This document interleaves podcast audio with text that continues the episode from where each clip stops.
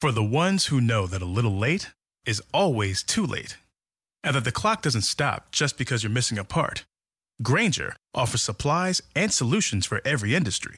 And our Keep Stock inventory management solutions help ensure you have the right stuff in the right place at exactly the right time. Visit Grainger.com slash keepstock to learn more. Grainger, for the ones who get it done.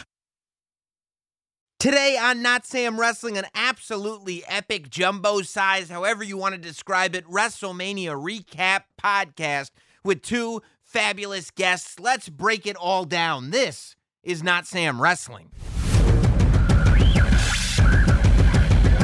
This is Not Sam Wrestling. Introducing your host from New York, here is Sam Roberts.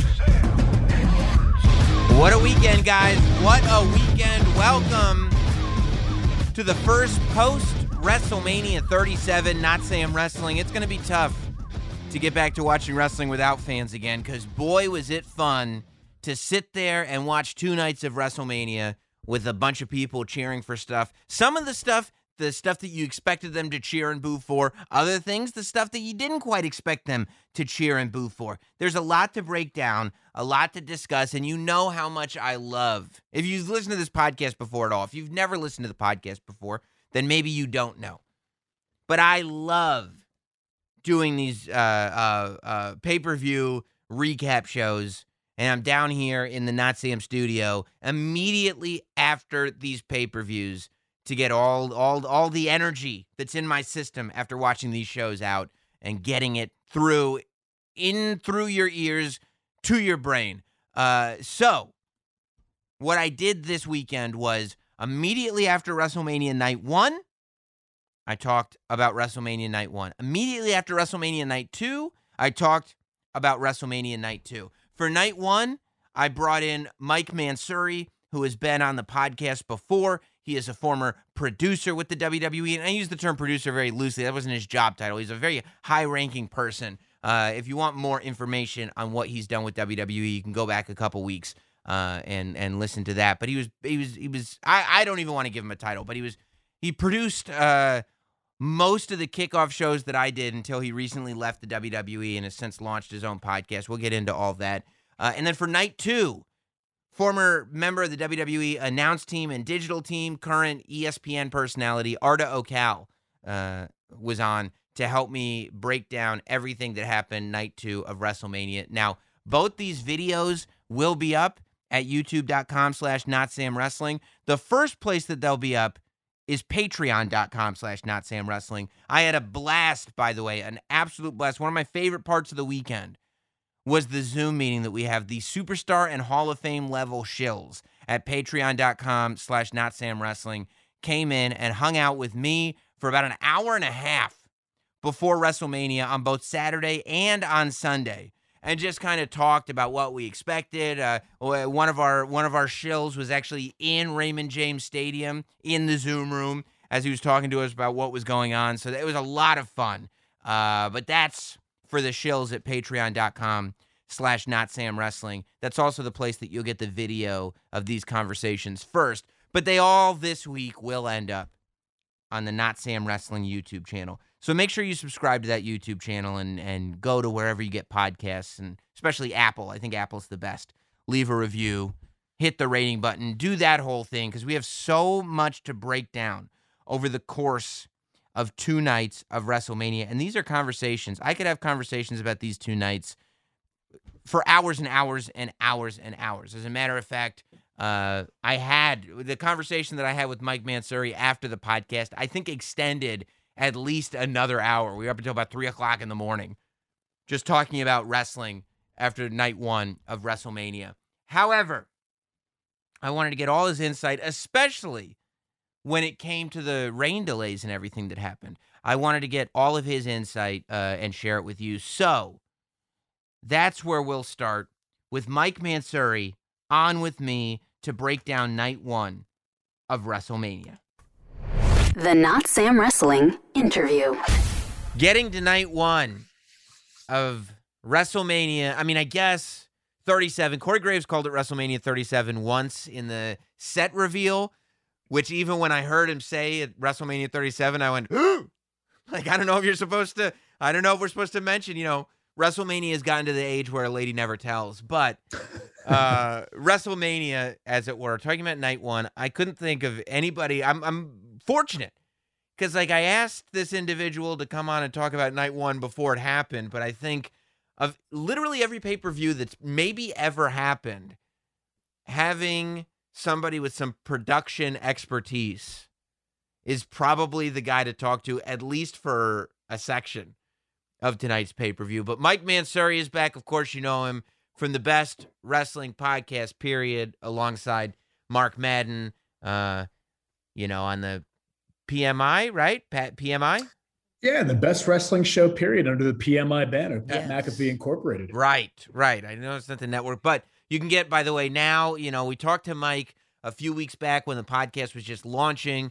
You can now, the uh, uh, Best Wrestling Podcast, period, has its own Twitter account, has its own YouTube. All the episodes go up every week in audio and video. So it's definitely one you want to check out because, you know, Mark Madden has his level of expertise, is not only somebody who's followed and reported on the business for years, but obviously anybody that watched during the Attitude Era, commentator on Nitro and everything, so he understands the business. And Mike Mansury, who we've talked about, uh, a person who worked behind the scenes as a producer, and and I mean, as high level as one could get without getting to the very very top level in WWE for a long time. You can go back a couple weeks and uh, listen to the conversation that Mike and I had if you need a refresher on that.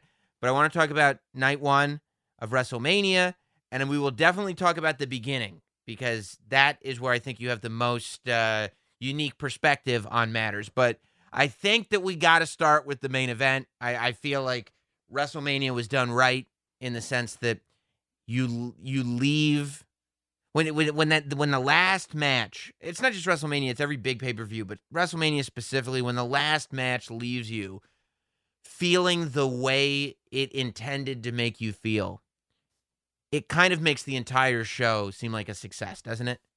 Oh my God, 100%. It's it's the old adage, Sam, that uh, you always want to leave them going home happy. And and look, I will I will say that I was skeptical of WWE approaching this year's WrestleMania with another two night extravaganza. Uh, you know, I just thought that with your first show back, it didn't necessarily fit where we were in the world compared to last year. But I sit here in front of you and I sit corrected. Yeah, and I think that I think that the two night thing. Because I was thinking about that a lot as I was watching the first night. Was this two night thing allows attention to be paid to a lot of stories and superstars that it might not get paid to if you were trying to pack in both rosters into one night. I don't know that Bad Bunny would have gotten as much time if the entire show had been one night. Uh, I don't know. I certainly wouldn't have had the women's tag team turmoil on pay per view. I, I don't know that Seth and Cesaro would have been able to just put on a great wrestling match in the middle of the show if you were trying to pack everything into one night. So I I, I am kind of liking this thing, and you also have the opportunity where it's like, okay, would WWE have put Bianca Belair and Sasha Banks on as the last match of the night? If the other option was Roman Edge and Daniel Bryan triple threat, that might have been a tougher call. I don't know if that call would have been made, but when we have two nights to play with, we can have this moment without any without it costing anybody anything. Yeah, uh, absolutely, Sam. And you know, it's funny. I was uh, was texting with a buddy of mine last night during SmackDown because I obviously, you know, I don't really try Uh, to read you mean WrestleMania s- SmackDown? WrestleMania SmackDown. Yeah. Again, I sit in front of you correctly. uh, and we were just kind of talking about it. And I, I don't pay attention too much to the spoilers. I like to kind of see stuff as I get it. If I can't watch something, I'll just try to recap it on Twitter or something. And the magnitude of talent that were featured in the Andre the Giant Memorial Battle Royal just kind of showed you how valuable that real estate was going to be across two nights of WrestleMania.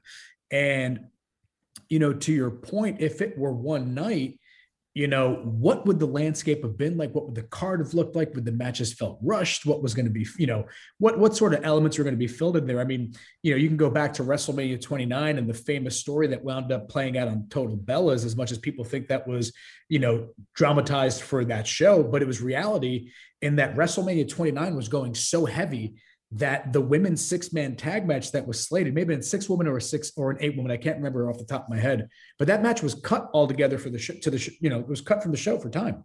So while the show was happening, while the show was happening, yeah, yeah, because at the time there was no WWE network. You were you were bound by the confines of traditional pay per view and uh, you know a hard start time and a hard end time and now that's you know that doesn't necessarily matter when you're running your own ship with a WWE network being on Peacock. But again, just shows you how valuable that real estate is, and the landscape would have been completely different had we been down to one night tonight. Yeah, I mean, when you look at guys like Corbin, Nakamura, obviously Jay Uso, who won the battle royal, it was it was a loaded battle royal to the point where it was it, it was kind of you were alerted, you were alarmed a little bit, like man like I don't feel like there's room. I'm I'm not looking at WrestleMania going it needs more matches, but I guess the talent roster is this deep now. And sometimes I think you don't even realize it. But but I want to talk about the the the main event itself because I think that you and I had a pretty similar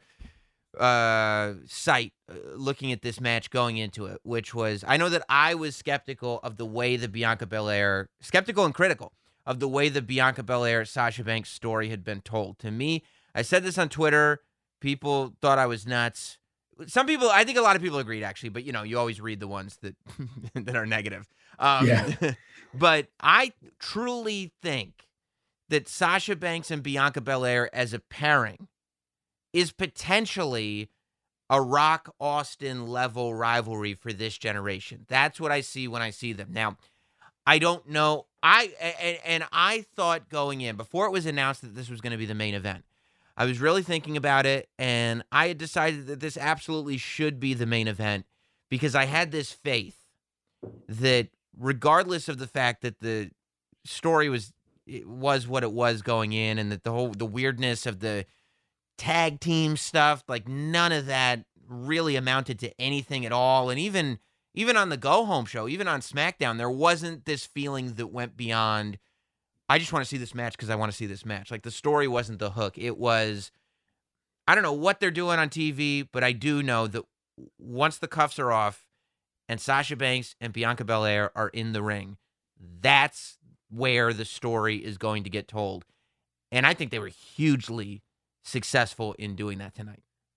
Oof understatement. Yeah. Just an absolute understatement. And yeah, you and I both shared the same critiques uh, across the board in just the build of this from the moment that Bianca won the Royal Rumble to the moment that she declared that Sasha was the champion that she was going to face at WrestleMania was with Bianca, you already have this character, the EST, which by nature is a cocky, braggadocious character that she backs up in every sense of the word. On the other side of the coin, you have the boss, the established veteran who really has done it all and seen it all. She's been there twice and, you know, back around. But for some reason, you know, the narrative and the creative that they were trying to push onto two established characters just didn't fit. It was very much a square peg in a round hole situation. And it wasn't until about two weeks out from WrestleMania where you saw WWE lean into the story that they should have been telling from Jump Street. Yeah. And it made a world of difference. Like, I, I, if I'm not mistaken, Sam, I can't remember when it was. I think it may have been SmackDown the week prior to the Go Home to WrestleMania episode.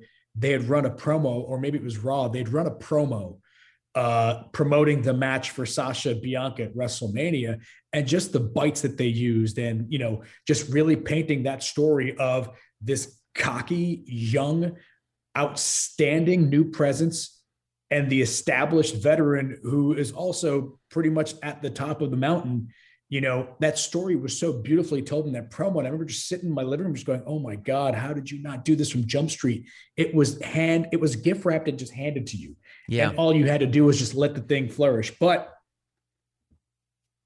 we got something more than what we anticipated. So as a fan, I'm grateful.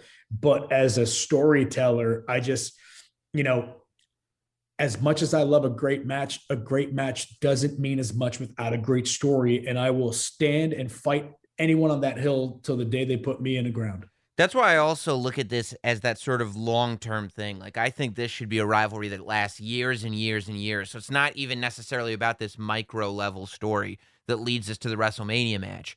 It becomes this is a chapter, what we saw leading up to this match and, and this match itself tonight. This wasn't the end of the story. This was a chapter and something that should last a long time. I mean, the more I thought about the Austin Rock rivalry, the more I thought that it paralleled this one because I think it goes beyond even what they were talking about in the promos. When you think about Sasha Banks, Sasha Banks is that veteran at this point, but I don't think that character feels that way. You know, I don't think that character feels like she's been on the top of the mountain. She lives on the top of the mountain. I think that character still feels like she's fighting for every scrap that she gets. It's one of those things that, you know, the outside perception is like, yep, Sasha Banks is one of, if not the best women on the roster. But I think the character Sasha Banks still feels like she needs to prove that. And that's because that Sasha is one of the people that created the division ultimately. Like the, the women's wrestling division in the WWE as we know it, it was Sasha and Charlotte and Bayley and Becky. Like they they had to they were fighting to be a part of something that didn't even exist. So not only did they have to get to the top of the mountain, they had to build the mountain itself. And once that mountain is built and you've gotten yourself to the top of it, well, now you've opened the door for just this immense amount of talent to come in and be a part of it themselves. And that to me is where Bianca Belair comes in, where she's like, Well, I've worked just as hard as you did. Just because you're the one that built the mountain doesn't mean that I can't be the one standing on top of it now. And I see like the way that Austin did not come into the WWE to be a main eventer and to be the WWE champion. He had to completely change the industry, claw and scratch and and change everything in order to be the guy. And he opened that door for somebody like The Rock to come in. And The Rock goes, "Yeah, I understand that you you you built this mountain and now it's my time to stand on top of it." And that to me is such a great story. It's a story anybody could relate to. It's a story that, depending on where you are in life, you're going to have sympathy for one or the other. There are going to be people that are like, no, Sasha's time isn't up yet. She's just getting started. And there are going to be other people that are going like, well, you know what? I like the new kid. I like this. And, and, that I think ultimately, and ultimately, I think that's the story that played itself out in the ring with Sasha and Bianca tonight. Well, Sam, you said something pretty important there at the beginning, and you were dead on the money in terms of where the Sasha Banks character is and how she may not necessarily always feel like that truly established veteran. And I think, not I think, I know the Sasha Banks character has a chip on her shoulder because the woman behind the Sasha Banks character has a chip on her shoulder. Uh, you know, Mercedes and Sasha are very much one and the same, where Sasha is just an extension of who Mercedes is. And that chip is there because she does still feel like, even though she's established, that she's still proving herself. And I don't feel that I'm speaking out of school by saying it because uh, I feel like the proof is in the pudding. Mm-hmm. I mean, it even played out in storyline after Sasha became SmackDown Women's Champion, and I never realized it because again, when you're inside, it's you kind of you kind of lose sight of the forest when you're amongst the trees. But the whole stat about Sasha have never had never successfully defended a title after winning it, mm-hmm. I didn't know that. Mm-hmm. But you knew so that whole, she did. You knew that she did. You know, and yes. you knew it mattered to her. Yeah, one hundred percent. And the fact that you have, again, you know, to to kind of go to your Rock Austin correlation, that you do have this this new this new presence in your locker room, this you know this just absolute freak of an athlete, Bianca Belair, who's got, you know, star just written across every inch of her. Um, you've got this presence coming in, but you, there's there's definitely that feeling of, hey, I'm still here. Right. And as you said, right, like I'm at the top of the mountain and, I don't want anybody on the top of this mountain with me. This is my time. This is my spot.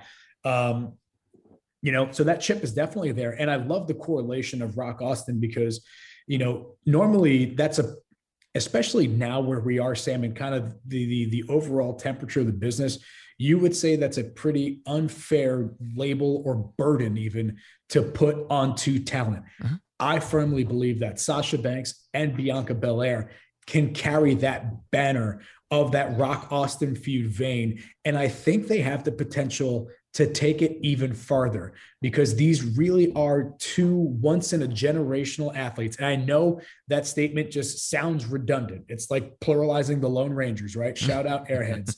but these two women are so unbelievably special and gifted and talented. And the story's there, it's baked in, and they finally leaned into it, they being WWE You've got legs. You can take this across years, and they're both still so young that there's still so much time to invest into this story and just watch it develop. And it's not something that has to happen consistently over the course of the next couple years. Just like Rock Austin, you can break away and revisit, and it'll still mean that much, if not more, every time you go back. And by the way, if there's anything we've learned from WrestleManias of past, just because something is once in a lifetime doesn't mean it can't happen twice. No, absolutely. Twice in a lifetime's a great moniker. It's great. It's fantastic. It's almost better in a lot of ways. Yeah. You know? Um, absolutely. So absolutely. was there a point because I know for me there was there was a singular moment in the match when I was like, oh, this is gonna actually exceed expectations. And expectations were high. And it's tough when expectations are high. Like it's always when you go into a pay-per-view, like I remember like Great Balls of Fire was a pay per view where the expectations were incredibly low. I mean, we can talk about WrestleMania. It's like WrestleMania 31 had very, very low expectations, right? Great Balls yes. of Fire works in the same way. But WrestleMania 31, I remember I was there and I was sitting there and people bought tickets going, this is going to suck. Like that was the vibe. And the first match happened and, and Bryan won the Intercontinental title in this amazing ladder match. And people were like, oh, well, that was good, but I think everything else is going to suck. And as the night went on, slowly but surely things did not suck. And then you got to Roman and Brock, and everybody was like, okay, but this is definitely going to suck. And Seth actually comes out and cashes in. And because expectations, I think, were low, it and then this amazing thing happened. It made the amazing thing even better. So it can be really difficult when expectations were as high as they were going into Sasha and Bianca but I think that they actually exceeded those high expectations. And for me, there was a moment, but I want to ask for you: Was there a singular moment where you were like, "Oh, this is going to be, this is going to be that. This is going to be, yeah, this is going to be it." Yes. So, and just like you, I am curious to see where that moment came for you. For me, though, uh, there was a moment of worry at the beginning because as as emotional and as genuine as it was, I was really worried when Bianca started to cry yep. when they when they were facing off uh, because emotions can get the better of you in a good way and a bad way. And I was really hoping that she was able to channel that up. And I think Sasha smacking her in the face kind of brought her back down to earth. But the moment that I knew that we were in store for something special was the spot where Sasha dove out onto Bianca. Bianca rolls through, picks Sasha up, gorilla presses her, walks her up the stairs, and launches her into the ring when that I, I legitimately Sam was sitting on that couch over my shoulder there, and I uh, like God bless my neighbors, but I just got up out of my chair and said, "Holy shit, dude!" Same moment, exact same yeah. moment, and I felt the same way about the about the emotion thing too. It was like, if this works, that's a beautiful moment that you just captured. But at the same time, I'm going to she. The, you can forget your story and or just lose your story. You know, if you get lost in your own real life emotions, because that's what we saw real life emotions, then you can not you you you you're sometimes not back into the story. I mean, that's why people method act because they don't want their real life to come out on screen. But yeah, no, for me it was the exact same moment where I was like, the roll through I thought was cool. Yes, and then when she very got Cena-esque. Yes. And then when she got her up in that press, and it wasn't really a helped press either. It wasn't one of those presses where Sasha is it's a push up, like like she's planking on the shoulder. It was Bianca carrying that weight. Like that was Bianca's shoulders doing everything. And I'm going, oh my God. And I'm like, what's the plan? When she walked up the stairs, that's when I was like, yep, this is it. Cause that dude, the fact that Bianca is as young in wrestling as she is and has really only been on the main roster for a year. And half of that time was vignettes. And now she's got a main event of WrestleMania. She's got the balls to go for that spot and then it pays off, that's when I'm like, this is this is legendary. This is a legendary match. Yeah, I mean, go, you go back to your Rock Austin correlation, right? Rock debuted in November of 96. And, you know, he'd been doing USWA and paying his dues down there, but he really showed up on the big scene in November of 96. He and Austin had WrestleMania 15 in March of 99. Yeah. You know what I mean? So again, just a short span. It just speaks to the type of athletes and performers uh, that you know Rock and Bianca were and are. Know was uh, an amazing spot? I thought it was when you know Sasha does that move where she does the where the opponent is in the tree of woe and then is holding themselves up by their hands, and then she does the stomp.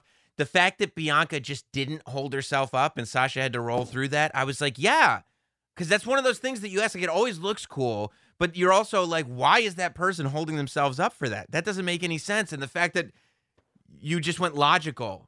And Bianca was like, "I'm not gonna let you just stomp me in the chest right now." And then, and then she moves, and Sasha just went full force into the corner. It was awesome.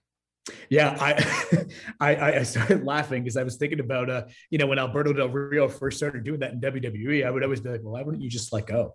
yeah, yeah. There's, like- there's your there's your foil. There was a there was a spot like that uh, in the Gauntlet Eliminator at Takeover that I loved when Bronson Reed catches uh, Leon Ruff after the splash and then picks up Leon Ruff and throws him in the ring at Swerve Scott, and Swerve ducked instead of catching him and letting him take him down. And I was like, yeah, that's what you should always do. And like, unfortunately, Leon just like went down like a sack of potatoes. But I'm like, yeah, of course you duck when somebody throws a person at you. Like, thank God, thank God we saw some logic. What did you, I thought the finish? I loved the finish because it felt like a false finish, and I think Michael Cole probably felt like what I was feeling. But it felt like it felt like a like a false finish, like when they were just kind of jockeying to figure out whose finisher was going to get on, which I love that, you know, they were going back and forth. And then Bianca misses, Sasha tries to get her, she's and then Bianca, and because they didn't do it 10 times, they only did it like four times, it felt like, oh, this isn't it. But it, I think it, it lended so much credibility to Bianca's finisher that she got the clean pin because she hit the finisher that it made me go like, oh my God, like, uh, like, because it could have, even timing wise, it's like if that match had gone on another five or ten minutes, that wouldn't have been crazy, right? It was No. so, and you go, whoa, that was she did it. I loved it. So there was a before before we get to the finish for me, right? Like there was another point again where I just had kind of like a oh my god, Bianca is ready for this. She's ready for that next level. Um, you know, because of the folks that I was brought up uh in this business surrounded by, and especially uh guys like Pat Patterson and Shawn Michaels, who uh, I always learned from them the importance of the art of selling. Mhm. Selling is just as important as what your physicality is in the ring. There was a moment where Sasha, this is where Sasha had wrapped Bianca's braid around her arm and had done and locked her in the bank statement. They took a great shot of Bianca reaching for the ropes, but if you looked at her face, Sam, there was desperation, panic, everything else in between conveyed in that face that Bianca had during that moment. And, you know, uh, Sasha obviously was brilliant as she always is. But man, that moment for me kind of was like, shit, that, all right, she really is ready for this if it happens. Then you go into the finishing sequence. And as you said, it wasn't like, it wasn't overly done of counter to counter to counter to counter to counter to counter. What I loved was when Sasha went to do the old tug of war with Bianca's hair. And I wish they would have had, you know, a quick cutaway of just Bianca when she looked up at Sasha and did the head shake as opposed to the hard camera because you really couldn't see her full face. But when Bianca did that head shake and she just fucking rips the hair right and just goes right for Sasha, man, that was it, it was awesome. That the finishing sequence was great. That match was a masterpiece. I would say probably one of, if not the best wrestling matches. Doesn't matter gender or anything else. The best wrestling match I've seen in a very long time. Yeah, and probably the best on the show, which is tough. I mean, it's a when you have Seth Rollins versus Cesaro, and you're talking about that wasn't maybe the best wrestling match on the show. That means that the other had to be home run out of the park. Um, yeah, I thought the I also thought that Bianca, like, I hate because it's such a trope. The whole like looking shocked after the almost three count because she kicked out of this thing, and then the Yeah. announcer has to say the look of desperation on the The face. like- shock and disbelief. yeah, and it's like you you really have to be creative to make that feel new because it's every single match. And I thought Bianca, the fact that she overdid it as much as she did, I thought it added to it. Like I thought it made it it it made me feel like Bianca was having a real reaction to it. That's the other thing with with the with the finish being what it was, and like you know the the fakey, the fakey, the fakey. It didn't feel choreographed, and so much of this match didn't feel like a dance. And so much of wrestling these days ends up feeling like a dance, and like you can you can feel them working together. And the art of wrestling is that the people in the ring are so good that they are working together and they know exactly what bo- each one of them is doing. But we can't tell that they're that aware and hyper aware and working together. And I thought that it was it was great that it did not feel so choreographed and it didn't hurt either, Mike, that that literally the best hair whip that Bianca has ever done. Ever. She's done it in every match. The best hair whip she's ever done landed for this match. ah, like, ah, just ah, that's all. That's all I can say. Especially after you see the wealth of Sasha when she was down at the ring after Bianca went over. Yeah. Uh, mm, like Mm. it- hands down the, the the best hair whip that you probably that you probably ever will ever have. You know, who knows what who knows what's to come out of it in the future. Um, but you know, you said it best, Sam. And you know, I was I said this when I was talking when Mark Madden and I were talking on the podcast, on our podcast, the best wrestling show, period, cheap plug. Uh, when we were talking about the Britt Baker Thunder Rosa match. Mhm. And what I loved about that match was that it felt like a fight. It didn't look like a dance. I use those words exactly. And to me, and just like you, that's when wrestling is at its best. And the funny part is that for viewers, for us, it's always at its best when it looks like a fight. Mhm. And for the talent, when it's when it's that that good of a groove for them, it feels like a dance. You what I mean? Right. So it's it's kind of it's kind of it's kind of that inverse feeling. But like when you're gelling with somebody and you've got that chemistry, it feels like you're dancing. So you know what they put on tonight was nothing short of just a classic uh and it's going to be it's you know everyone for the longest while has always used savage steamboat uh as a wrestlemania match of reference for the you know for you know as like a benchmark what you should hit you know. Shawn and Bret also gets thrown into the conversation not as much. Bianca and sasha will be the big leader in that conversation going forward. I think Sasha finally topped Sasha and Bayley at Takeover. Yeah Maybe. May, I mean, I- I- history's going to have to tell that, right? We're fresh with this. It's like, but, you know, I mean, that match your- is always going to be special because it was first, but yeah, I mean, Yeah, it was. It, so it was special because it was first. And the, what was so great about that match, outside of the performance, Sam, was the genuine emotion that was involved with it. yeah.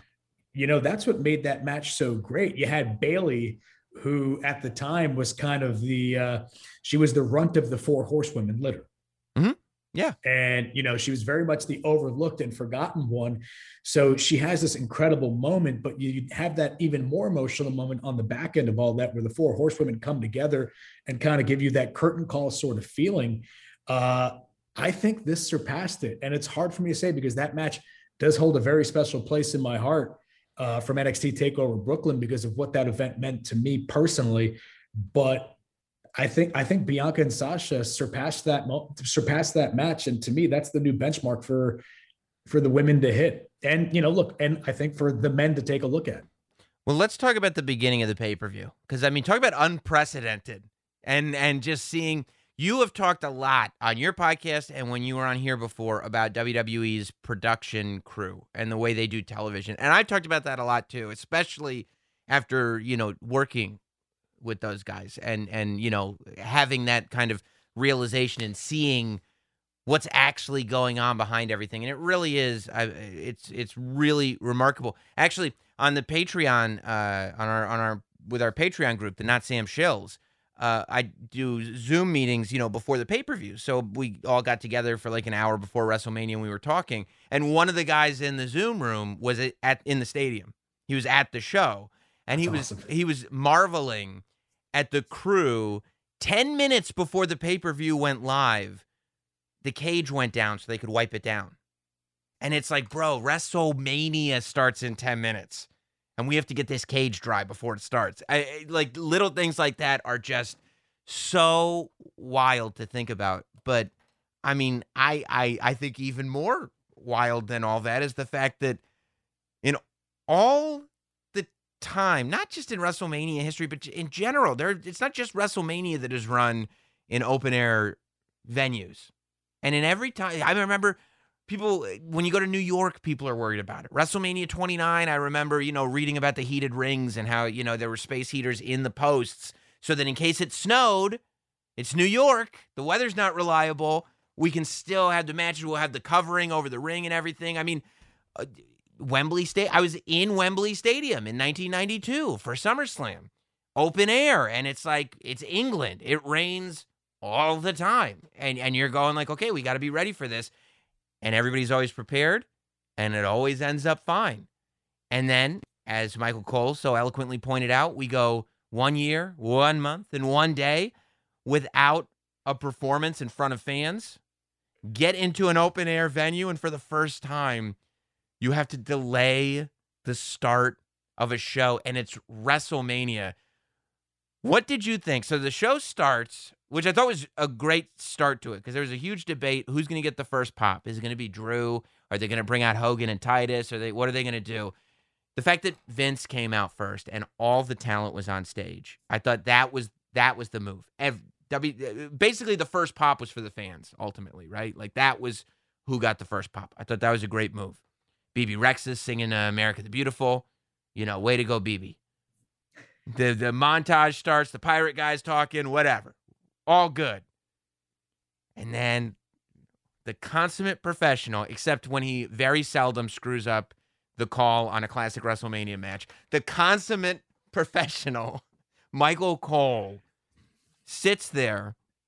And I swear, I thought he was going to say, We got some bad news because he was with the Raw crew.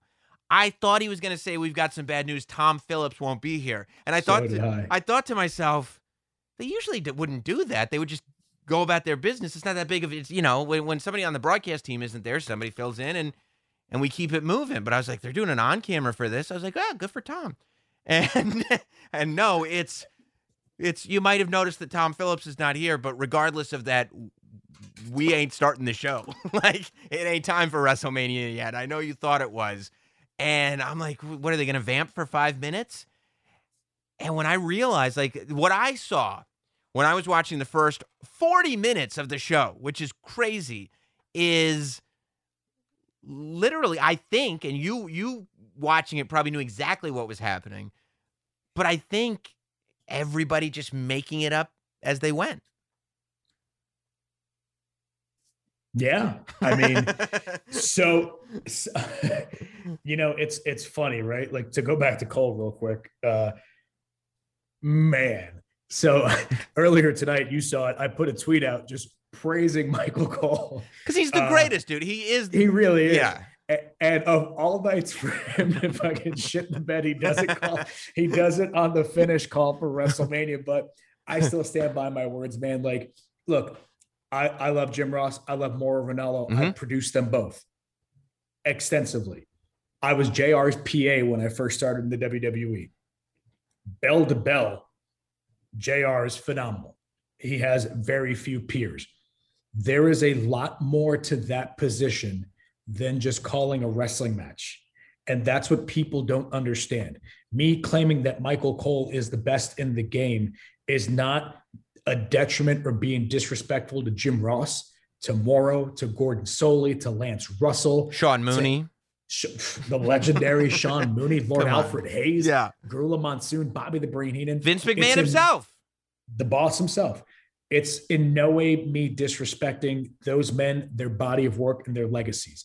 But there is far more to that job. And trust me, I know from experience than calling a match bell to bell. No one can handle that pressure, can navigate the show, can transition from element to element, from mood to mood, the same way that Michael Cole can. And I will I will gladly debate anybody and take this as far as it needs to go. And it's something that needs to be heard and appreciated and understood. It doesn't just mean what happens between the bell. That's not your only job. There is a far greater purpose to that position, and nobody fills it quite like Cole cans. Quite like Cole can. Look at me. See, I can barely talk. See, tough. It's imagine doing that for five hours straight. Right. It's tough. it's tough. But yeah. to your to the beginning though, to the to the whole point of the the the, the beginning of the show.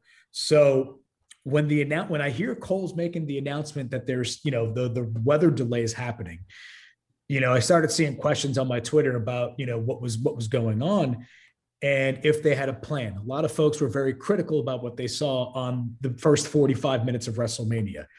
Uh, I refuse to believe that they went into the biggest show of the year under these circumstances, knowing that weather was looming because it's not like, you know, look, there's a weather forecast and people check the fucking weather. They got the app.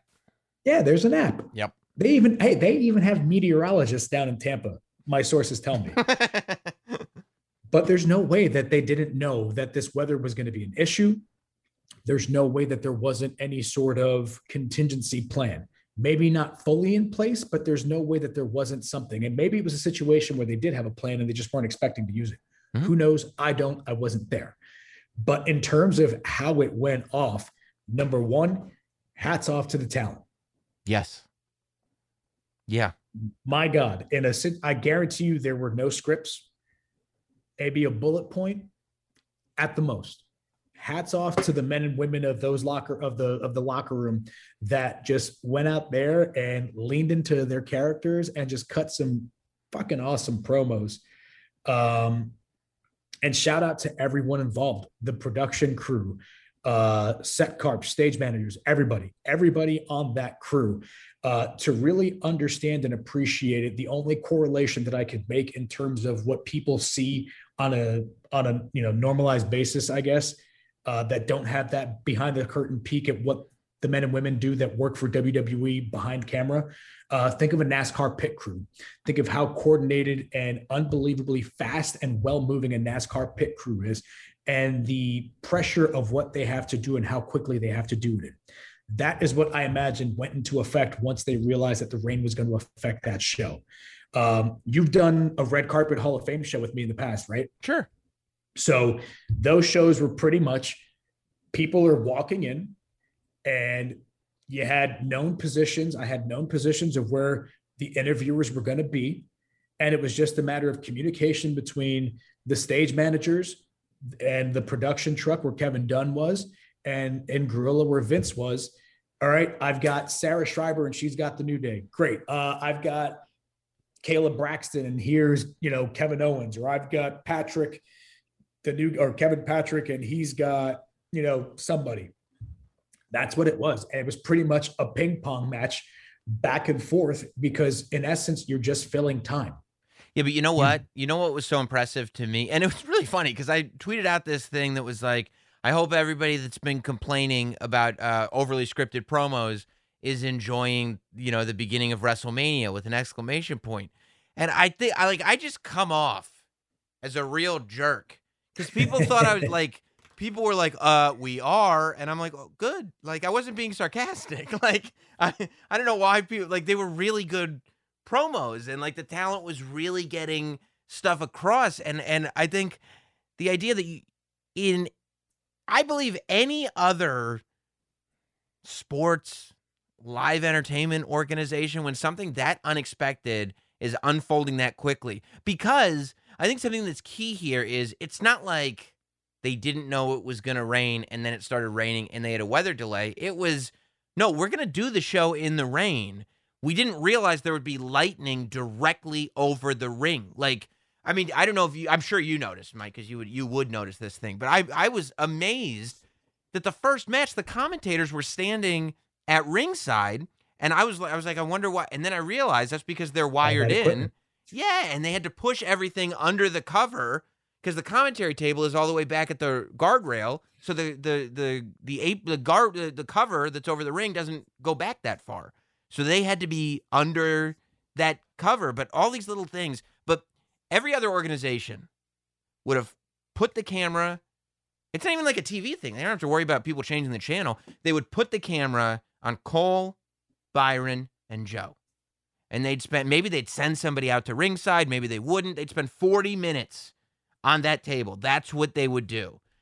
And it's the WWE. They had they had Cole, they had Kayla, they had Kevin, they had, they had four different set locations. Person to person, let's send it to this, let's send it to this, let's send it to this, let's throw this video package. And it's like the fact that they were doing that much on the fly, that's what the WWE does. Yeah, absolutely. Because you know, look, you it's very easy to say that you're great and you're good at something when everything goes well all the time. It's a true testament to how great you are as an entity and as a team when you do well when things are at their worst. And this was probably the worst case scenario mm-hmm. to kick off the show. Um, you know, look, were there some shortcomings? Absolutely. I thought some of the uh, some of the backstage talent didn't have a fair showing. Uh, you know, and hopefully they look at their performances and kind of, you know, realize their shortcomings and and they address them and they fix them. And I think you use something like that to your advantage. Yeah, right? that can trust you, me. When when announced talent screws up, it can be a really good learning experience. Shane, what was it you called Braun dumb? Uh, no, I think the word you're looking for is stupid. yeah. Okay. I'll remember that next time. Yeah, I'll remember that next time. Yeah. But you know, it's a it's a true testament to how how good you really are when you can rebound and when you can move forward and when you can do something like that when things are bad. Uh, and I was, you know, my family for almost 12 years. So for me, like I was just proud to see that everyone really scrambled and banded together and made it happen. You know, was it the cleanest and the prettiest TV? No. But was it, did it serve its purpose? And did you actually manage to highlight some things that may have been shortcomings prior, you know, especially with, you know, how vocal the wrestling uh, community is on the internet? Absolutely. So I, I loved the beginning of the show. To me, like I was getting like all kind of fired up watching it uh, and just really kind of just like, man, if I was there, I'd be doing like it was. It was just a really cool feeling. Yeah, I was thinking about you because this is your first WrestleMania at home. Literally, even last year at WrestleMania, you were still there, and I'm sitting. I'm like, how did after everything we've been through, how did me and Mike Mansury just become a couple of marks watching WrestleMania on Peacock? What the hell happened?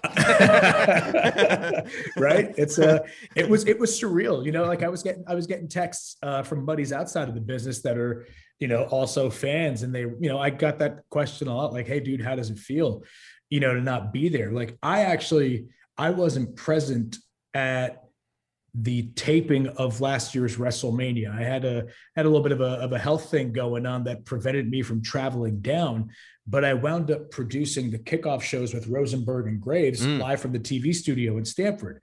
So I still got the feel of WrestleMania, but that was the first time that I wasn't really truly there. But again, it was so early and fresh into the pandemic that like you didn't really know which way was up. And it was just a matter of, all right, what do we need to do to get this done? And what part can I play to help make this happen? To truly be removed from it this year, uh, it, it felt weird. You know what I mean? Because there really is, there really is a lot of pride uh, for everyone involved that goes into making WrestleMania happen because, you know, it really does does have that feeling and carry that weight of the Super Bowl for people in WWE, both on camera and behind the camera. Um, because there's a lot of sacrifice, Sam. And I don't know if people really realize or appreciate that and what it takes to just be part of it, especially to be part of the TV and the touring side of things. You know, you're not as home, you're not home as much, uh, you're not around your family the hours are long the travel sucks you know you're you've got office hours you've got other obligations that are related to work so to see all that culminate every year into what turns into WrestleMania week was always a sense of accomplishment. I mean, you got your ass kicked because it it's a, it's a very labor intensive week, but the sense of accomplishment and the pride that everyone f- would feel, uh, and that I know that they're feeling right now, and this is just night one, uh, is indescribable because you know it's it's the culmination right so for Yeah. i may not be a wrestler but you know i i cut my teeth as a producer if you're a graphic uh, a graphic artist wherever the case may be you work to get to this point and it is your super bowl it's your i won my this is my championship moment hooray for me Yeah. Yeah, absolutely. I think uh, somebody that had that moment, how good was Titus? I love Titus in that role. I mean, he just brought he was just a, he was just energy.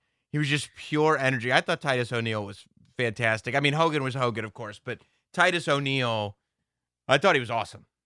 Titus was great. I was actually a little bit disappointed that we didn't get more of Titus throughout the show. Yeah. and I, to me, that was kind of the. uh It's such a tricky thing with the with the with the hosting gig that they throw on people. I mean, I feel like since Rock did it, you know, it's always kind of under delivered since then. I think like Alexa Bliss hosted a couple years ago. One year they had the New Day host. I think when we were in Orlando. Yes. Um, but you know, I would have liked to have seen Titus featured more. I think if you're going to put somebody in that position, you need to do more with it. Otherwise, it just seems like a publicity stunt. Yeah, dude, I would make Titus O'Neil the GM of Raw. Like, I think he's awesome. I just, I- I, think Titus had Titus had one of the greatest moments at last year's WrestleMania. What was it? Uh, was it after the? I think it was Oh. after the Firefly Funhouse match. They went for they went to him for an on camera, and he was just his his expression looking into the camera was phenomenal. So great. So great. So let's talk about that opener Drew versus Bobby. I think uh, that's the beauty of doing this match in the opening match. You can do whatever you want with it, it doesn't have Yeah. to have that sort of end of WrestleMania feel to it unless you want. It could. You're, you're allowed to, you know, Rollins got that moment when he opened 35 with Lesnar. So it can have that moment, but it doesn't have to. Um, I was sh- I was surprised. I was shocked. I thought, and I think this is one of those things that when you when you think that that WWE has this sort of overarching plan and isn't moving on the fly. Like I don't think 6 months ago the plan was to have Bobby Lashley leave WrestleMania as the defending champion, you know? I I wouldn't think so. Uh I I think that that was more this is where we want to go and then we'll read the room when he becomes champion and go, "Oh wait, this is we like this. This is what we want because you know, I think people walked into WrestleMania thinking this is where Drew gets his flowers. Like he missed last year in the and the victory over Brock and you know, in being in front of a crowd. And this is where, you know, he's going to get to hold up the title after winning it. He's going to conquer the unbeatable and he's going to beat Bob Lashley and he's going to be the WWE champion. And to watch Drew go down, and not only go down, but go down to the hurt lock. Like Bobby Lashley beat Drew McIntyre with a full Nelson tonight to retain the WWE championship. I was like, wow. On one end, you could take it as that's a bummer for Drew, who did a lot of hard work over the last year to, you know, hold the company up on his shoulders when it was a tough time to do it. At the same time, I felt happy for Bobby Lashley, who it's like, look at WWE, not kind of going halfway, like, oh, kind of win. Uh, let's make both guys look strong. It was nope. Leaving WrestleMania, we there is no mistake. When you turn on Raw on Monday night, Bobby Lashley's the man. Couldn't have said it better myself. Uh, you know, it's funny, right? Like I get accused a lot of being a, a WWE homer with a lot of my sort of takes, right? But that's because I spent a third of my life actually working there. I think if I spent a third of my life working at another wrestling company, I'd have more insight in terms of how they operate and what they do and how they do their business. I would hope so. right. So for me, you know, you mentioned like right six months ago, you would never have imagined that Lashley was going to be walking out of WrestleMania your champion, let alone walking in as your WWE champion. Right. I think what was interesting about the pandemic and the effect that it played on WWE specifically, and I would imagine this is probably the case with every other active wrestling promotion currently. I can't imagine that it's very easy to plan out things long term with COVID because you never know who may who may wind up testing positive uh who may kind of just get pulled out for showing symptoms but not having it there's just so many variables and so many unknowns that you know when you're trying to plot out right because like we're always so used to wrestlemania stories at least having you know a 3 month build if that maybe longer if it's a story that you're pretty invested in it was hard to get that this year sam Mhm. Uh, and even on the other side of this, I mean, right? Like, look, Charlotte Flair's not on the WrestleMania card, Wild. right? And I guess it was, you know, broke a couple weeks ago that, you know, initially she was pulled because there was a, uh, there was a potential that she may have been pregnant, and then eventually, you know, she winds up testing positive for COVID. So it's very hard to factor somebody into these plans when you don't know what can happen, and you're you're living kind of show to show in terms of what you can advertise and what you can promote to get to your big show. I think what helps WrestleMania is that the WrestleMania brand is over. And that it's this monster that WWE has spent 37 years building. Yeah. And very much like the Super Bowl, you can sell out the Super Bowl without knowing who's going to play in it. Yeah. Yeah. It's You- a it's a destination event. WrestleMania is now a destination event and has been for a very long time. Um, but to be able to pivot with the peaks and valleys of what COVID has done, uh, you know, in the in the wrestling game, right? Like I think Drew McIntyre had gotten COVID at one point. So Yeah. you you you find yourself in a position where you have to establish stars, but across all parts of your card. And going back to what we talked about earlier, the conversation about even looking at SmackDown with the Andre the Giant Memorial Battle Royal and the cast of characters that were there that weren't featured in WrestleMania, but they're such heavy hitters. I think WWE actually did a really great job of building up the roster to the point where it had to become a plug and play situation based on, you know, who could go for WrestleMania and who couldn't. Do you think it's do you leave that match feeling like, oh, that's a bummer, that's unfair to Drew. He kind of deserved to have his moment, or yeah, I mean, this isn't about giving people moments. That's this is the move that made sense for the story that we're telling right now. It's the move that made sense for the story. I think it would have come across very phony, Sam, if you just had Drew go over for the sake of giving Drew his WrestleMania moment. Mhm. Um, you know, it's unfortunate that his WrestleMania moment had to come at the beginning of the pandemic, where the culmination of the 16 year journey, 17 year journey had to take place in front of nobody at the performance center as opposed to Raymond James Stadium like it was initially supposed to culminate for him.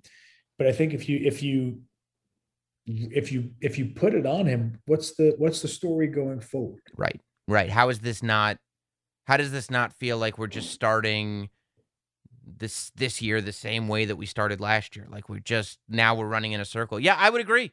I would agree. I I was happy that it felt like a a little bit more of a gutsy move and a little bit more of a forward thinking move to do it this way.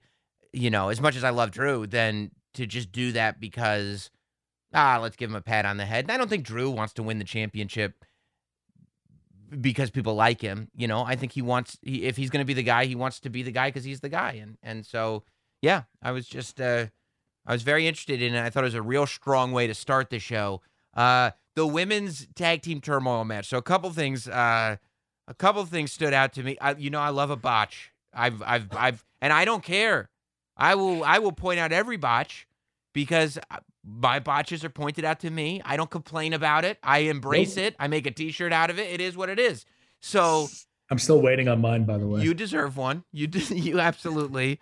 Um, Mandy falling down on the way to the ring was just about the funniest thing you could ever see at a WrestleMania. It was awesome. Oh, just oh, man. awesome.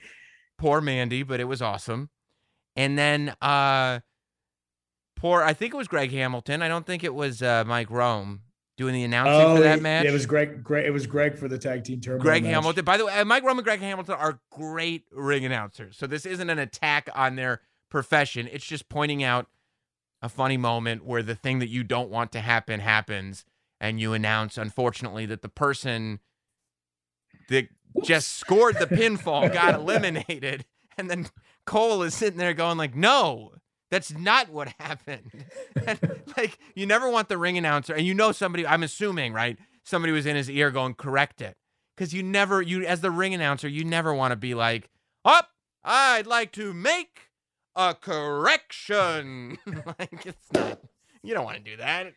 Ladies and gentlemen, I was wrong. but, but on a on on the positive side of things for that match, I thought Billy Kay is a treasure. Bill, I mean, I don't from the moment I thought she commanded attention. Like I, I am actually looking forward to. I liked it. Natalya and Tamina won because I love the idea that I think it's just gonna be an ass kicking tag team, women's tag team match. It's gonna be cool.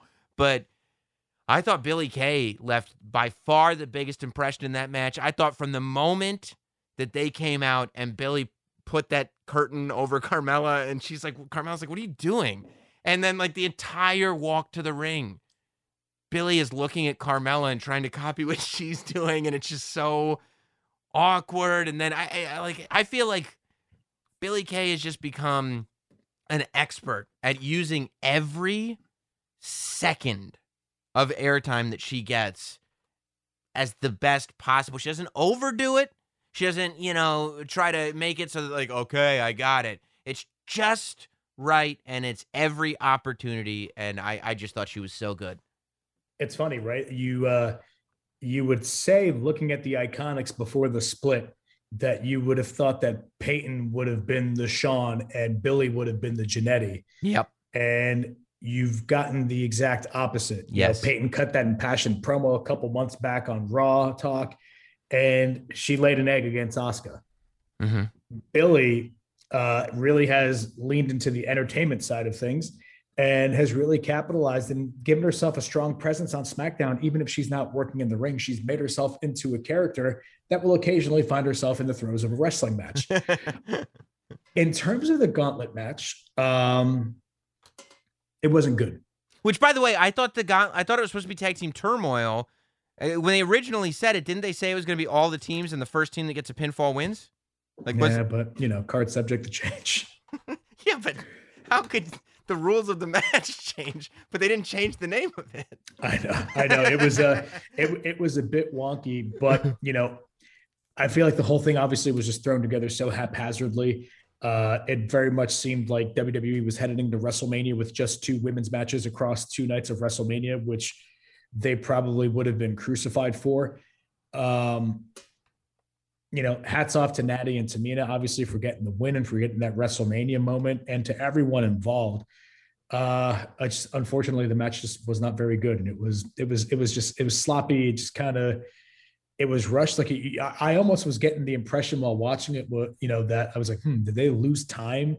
And is that why they're kind of rushing through things? And is that why things are kind of sloppy? Because you know, those those are all established performers that you know that they have they all have their strengths and they can go, but I it just I, I think it fell short, and that was the uh, the weak point on the card to me. Yeah, I felt that vibe too. Actually, that that there was something lost in like the direction, where like people were just on different pages and maybe didn't exactly know what the goal of what they were doing was. Like when when I watch even the like the botched, like the botched announcement. When Cole was correcting him, he was saying, "No, Liv won the match," and then it was like, "No, actually, she just eliminated. There's still another team." It was like there was no like I don't think anybody involved really knew what was going on. I feel like that's a match that was probably changed maybe during the rain delay. Like they were like, The- the- the- yeah, you know what? But you may be right, Sam. They Yeah. may have been done in an effort to save time, right? right? They may yeah. have, they may have just switched things up because, you know, They lost even 45 though- minutes. Yeah. Yeah, and I would imagine, right? You're delayed 45 minutes. Uh, Raymond James Stadium is a stadium that's run by the local Tampa government, Mhm. and a lot of times venues have a curfew. Mm. and obviously in the throes of a pandemic and you've got lightning uh, kind of threatening the area because if you're in an outdoor sit- if you're in an outdoor setting uh, like an outdoor gathering i forget what the mileage radius is but if there's a lightning strike within wherever that radius is you have to seek shelter you can't be in your seats like even if you're working the event you know you got to kind of duck away Yeah. Yeah, that's that's that's a good call. Yeah, I think something something went on there. Um I thought Seth versus Cesaro was exactly what I thought it was going to be. It was just great. I mean, it's just just two pros that know what they're doing. Both entrances were great. I felt like y the Cesaro got the moment and you felt it. You know, you could feel you could feel that Graves was feeling it emotionally. Like he's like that's my dude. Like you just you you felt what you were supposed to feel for Cesaro. I thought they did a great job of building up the the swing, even though you know that I I like that the swing is something that we've seen for years, but the fact that Seth thought that it was damaging to his pride. Just I'm put not it over that much more. Yes. Now it becomes this thing that when Cesaro hits Seth, you know not only is it a move, he just beat Seth on that level. So I thought that was great, and it was exactly what it should have been, and it was awesome and so cool to see Cesaro get a singles victory on his own at WrestleMania, and it's a great match. Um, I thought they also, speaking of good builds, even within the match, the build to almost getting in the ring, like I, I, when that match was first announced, I think people were like, "What?" Because there were rumors that AJ wanted to face Triple H at WrestleMania. And so when you go, not only is AJ not wrestling Triple H at WrestleMania, it's AJ and Omos versus the New Day. You were like, what? Like, huh? I thought it was to be. But then something happened. And over the course of the last few weeks on Raw, I started feeling like people started to get excited about the prospect of seeing Omos in a ring. And it's like, you only had two matches announced for WrestleMania when that tag match was announced. That was one of the first matches announced for WrestleMania. So you started feeling like, oh, maybe there is something with this Omos thing. Maybe it's not just like we're gonna have the tall guy wrestle. I having AJ be in that match as long as he was, I thought was really good because you build to it. And and this story they were telling where the New Day their strategy was to just not let AJ ever tag his partner ever. Xavier Woods yelling. Yes, how great is that? He's, he's yelling tag team psychology commentary to Cole and Graves. So over to, to the Raw announce team. Yeah. It was so awesome.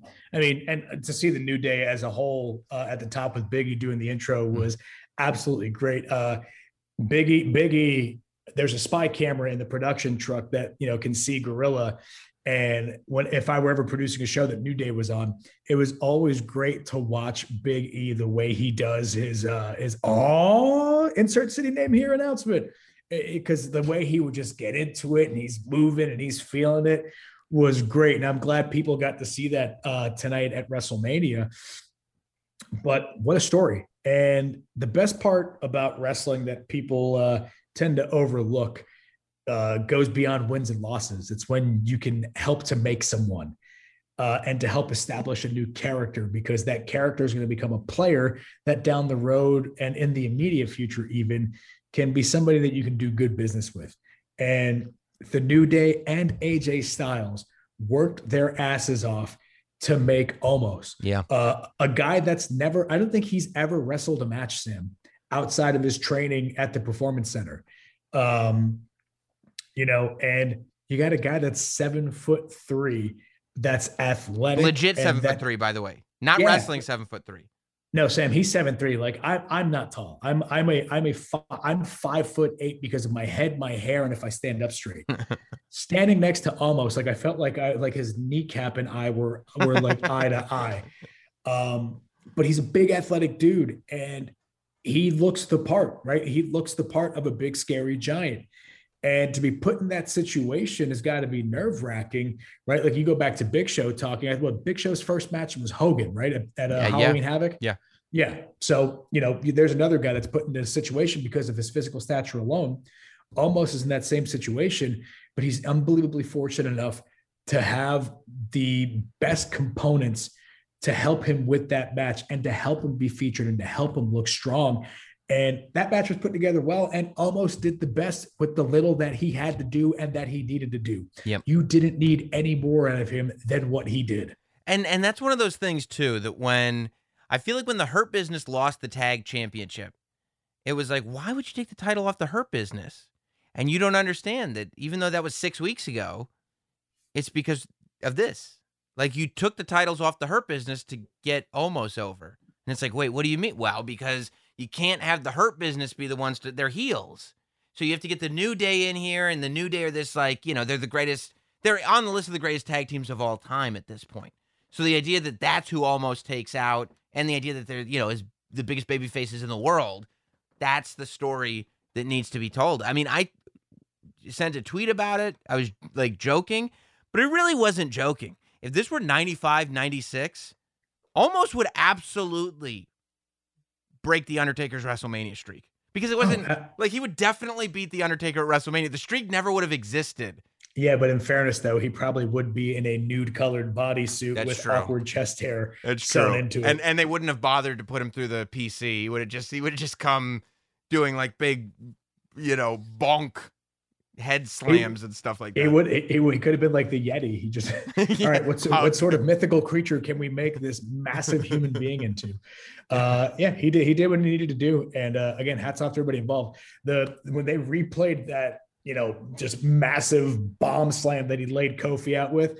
That tight shot of Kofi's face while he's down and just selling. Oh. Uh, the finish is so good. That's the other So thing good. that, by the way, you know, AJ uh, and AJ getting up on his shoulders. Like AJ is one of the greatest wrestlers of all time. AJ is an established guy. Like there are guys that won't do that because they don't want to, you know, seem like a goof or seem like second banana. Like that really that puts him over everything. Xavier Woods and Kofi did for him. The uh, you know you can't say enough about it. But the camera, the the the, the camera shots. Like there was one moment when First, oh, Xavier Woods did this little thing. He was like doing like those shin kicks on him when he first got in the ring. Yeah. The- these kicks that Omos wasn't selling at all. And then Xavier Woods did this tiny, he did the slightest sell where he just kind of tapped his shin as if like, oh, that hurt, but I don't want to act like it's hurting, but it did hurt. And I'm like, that little thing that adds to the, you're like, oh, okay. I, those little details are so great. And at one point, Kofi gets slammed down, and the camera, Kofi and Xavier are down on the ground, and the camera is from the perspective of their head, and it looks up at Omos, and it was just, it was so cool. Yeah, really well done. Great job in terms of presentation uh, to really put over how massive of a human being Omos actually is. All right, let's wrap up our conversation of night one with, and I, I hope that the man that you work with now doesn't get jealous of a new celebrity debut coming in and taking a lot of attention. Uh, I think uh, going way over expectations. I told somebody online, they were like, Were you surprised or did you expect it to be good? And I said, I expected to go in surprised at how good it was. So, yes. You know, that's like my expectations were met in the sense that I was like, wow, like Miz deserves so many accolades for the stuff that he did for Bad And Morrison, too, by the way. Morrison taking that Canadian destroyer was just the damnedest thing I've ever seen in my life. But I mean, uh, Miz helping him tell the story. Miz and Morrison just did so great by Bad Bunny tonight. But it's not like he was a rag doll either. Like, it's very clear that Bad Bunny spent a lot of time working really hard on putting together a really good performance tonight. Shh. Understatement. Yeah. So here, here, here you have a guy, Sam, that is a multi-platinum Grammy Award winner that grew up a massive fan of the business, respects and loves the business, which goes a tremendous way, a long way with the talent uh, in the locker room. He loved it so much and was dedicated to making this so good that he actually moved to Orlando so that he could train out of the performance center. To me, and which uh, you know, and anybody that thinks that that's not true, like the when I heard that, I was like, well, that would explain why he's on Raw every week because he lives there now. Yeah, I mean, yeah, I think he, I think he has a house in uh, in Miami. I'm sure he's got houses everywhere, but I Sure. think Miami's kind of home base for him. But yeah, got put himself up in Orlando.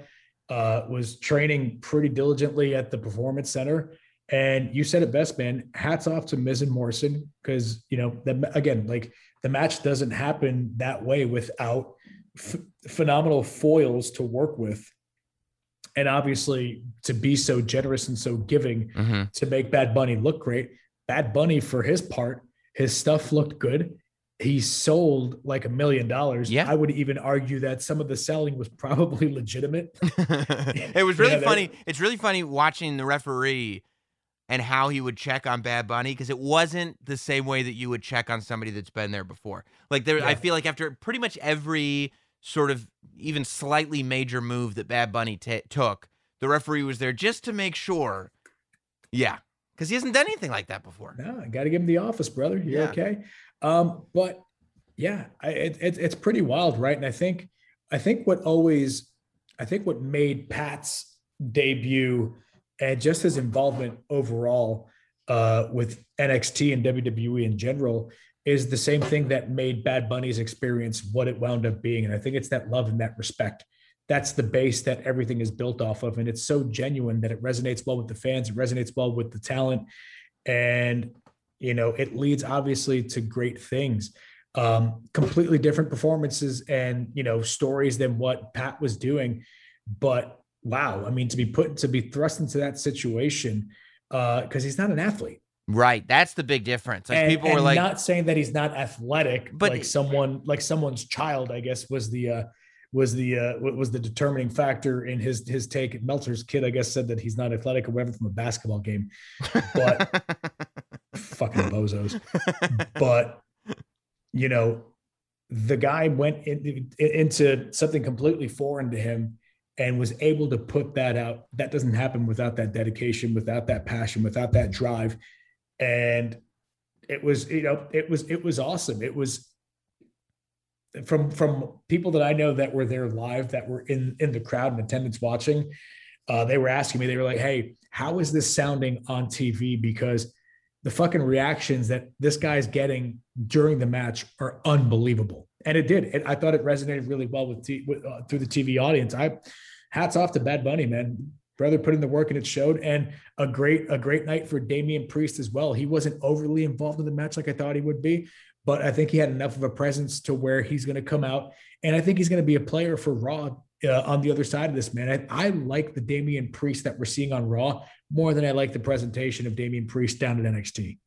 Yeah, um, I think that Damian Priest not getting as involved as some would expect is just eh, it's more hats off to Bad Bunny and the fact that Damian Priest is only getting as involved in that match as he needed to be. Ultimately, people want to see Bad Bunny wrestle, right? That's why you're watching that match to begin with. But I'm so happy because I'm a big Damian Priest fan. So I'm so happy that that's the spot for him. I do think that it feels a little bit more uh, multifaceted, a little bit more real life, a little bit more human on the main roster than it did in NXT.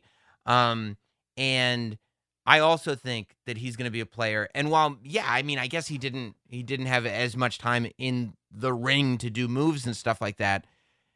He had a kick-ass entrance at WrestleMania, and it was a solo. Like he got his own solo kick-ass entrance with the big 3D graphic and everything. So I think uh, it's a, it's a pretty great way to introduce somebody because it doesn't always happen so easily. It's one one of the better ways that a character has been introduced coming up from NXT. I think. I think so too. I mean, I mean, look, Sam, in terms of WrestleMania moment, this match was almost not a tag match. Yeah, true. True. You know, I get. Uh, I, I think there were some injuries behind the scenes uh, that both Priest and Morrison were going through that, you know, kind of put the tag component into jeopardy, which is which was how the match was being built uh, leading into WrestleMania. Then you kind of get into Bad Bunny Miz being made a singles and then eventually becoming a tag. But that that almost didn't happen. So if I'm Damian Priest, you know, fuck, that's a win. well, Mike Mansury, I always appreciate your wisdom and your insight. Uh, I have to I have to cut you off because I want to save you from getting heat. why is that? Did you did have and maybe maybe my amnesia is kicking in, but I feel like did we not talk about Shane and Braun Strowman? We didn't talk about Shane and Braun Strowman. Now, my and you're right. Thank you. My my I- vision. Hey, you you still have to go there. I don't want you to wind up with a my vision, right? There was something about it where like I walked in and like I feel like that story has been so it's such a weird disjointed kind of story where I'm like so it really is just that Shane decided one day to start calling this guy stupid and I was like, "You know what? Screw it. Screw the whole thing. Let's take this all the way." And I'm going, what I want to have I want this to keep going. I don't want this to end. I want I want Braun Strowman and Shane. I want Braun to be bullied by Shane for another month. And I'm like, what if we have Shane either get thrown like the big Shane spot, because that's what we're all waiting for, right? Is either to get thrown over the cage or through the cage, a la St. Valentine's Day Massacre. So that, you know, Braun is still this powerhouse. Shane leaves in a heap, but on his way out on a stretcher, he can get the microphone and go, "You- know, I want Braun. because you're so stupid. Stupid. and just brought, like, that would have, I thought that would have been, like, when I started thinking about it, I'm like, you know, I'm sure pitching that to Braun wouldn't have been the most pleasant thing in the world because he's like, what? What are we doing? But I don't know. There's something about that story where it's like, if we're doing it, let's do it. And I would have, I would have, I would have laughed hilariously. And I think really respected it if they had just gone all the way and had Shane get one over on him because Braun is so stupid. Do you remember that scene when we were kids of Vince getting wheeled out in the gurney and then just weakly putting his hand up and like giving like this Yeah. middle finger on the way out? That would have been that would have been awesome if Shane did exactly what you laid out there. Um, I was really skeptical of this match in terms of the build. Uh, obviously, you knew you were going to see something, especially if you put Shane in a steel cage with anybody. Mm-hmm. Um, but I was skeptical because I thought it was a little too just, you know, I, I think I said on the best wrestling show period with Madden that I felt like this match and the Matt Riddle or excuse me, Riddle Sheamus US title match were booked by a five year old. In one match, you have uh, the rich kid called the big guy stupid, and the other match, you have a match being made because the big guy pushed the little guy off his scooter. I mean, that is the story. Yeah. Yeah. That's, Yeah, That's, but- yeah. it, look, it, it it resonated with the audience, uh, and I'm surprised by that. The whole, you know, the the big guy being bullied, and uh, you know, both guys played their parts well. You know, I thought the the slime and everything was a little bit childish, but I think they over not overcame because maybe that's exactly what they were tending to do. Their story built itself into a situation where they delivered a uh, they delivered a match that needed to be exactly what it was. God bless Shane for taking that bump off the top of Oh. the cage. I, Oh, I, I I felt my spine go out of alignment when he hit. Um, and Yeah. hats off to Braun. I feel like I feel like Braun. To me, I thought this was a bigger moment for Braun Sam than when he beat Goldberg last year. I think so too, because it this it felt like when he beat Goldberg last year, I think to fans, It was a scab. yeah, it felt like it was done out of necessity. It felt like, you know, like smart fans, quote unquote, right? That kind of it felt like we know Braun's not the guy. We know that you just did this at the last minute, right? There was something about it where it didn't feel, yeah, it it didn't feel legitimate. This one, it almost feels like this story was built so that Braun could throw Shane McMahon off the top of a cage. And I really enjoyed I I liked uh Braun grabbing his hand. And I was like, well, where is he gonna like flip him over the top? I liked Braun tearing the cage. And they did it in a That was way, cool. yeah, where it was just the corner of it. So it wasn't like it was a punch away wall, and it wasn't like, okay, well, this is gonna come into effect later. It was just this is a big, strong guy that just ripped a hole in this cage. Um, yeah, and the, yeah, I thought that that didn't disappoint. Uh, th- it was funny, you know, the the toolbox up there. You know what? You know what made the toolbox okay for me being up there? That Is was Adam Cole's toolbox. it was it was it was Adam Cole's toolbox. I did I had seen it on Thursday. they brought it from uh from Orlando to Tampa. They just uh, Triple H actually brought it with him. Um, yeah, here, put this here. but they had another like one of those sacks on the other side of the cage that they didn't use.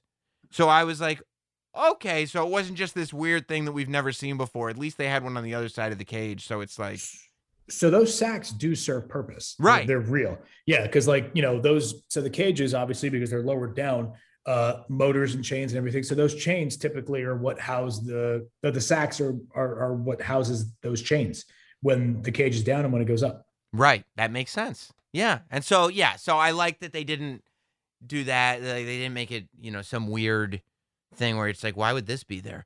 Um, but yeah, yeah, I thought Shane's bump was good. We were waiting for it.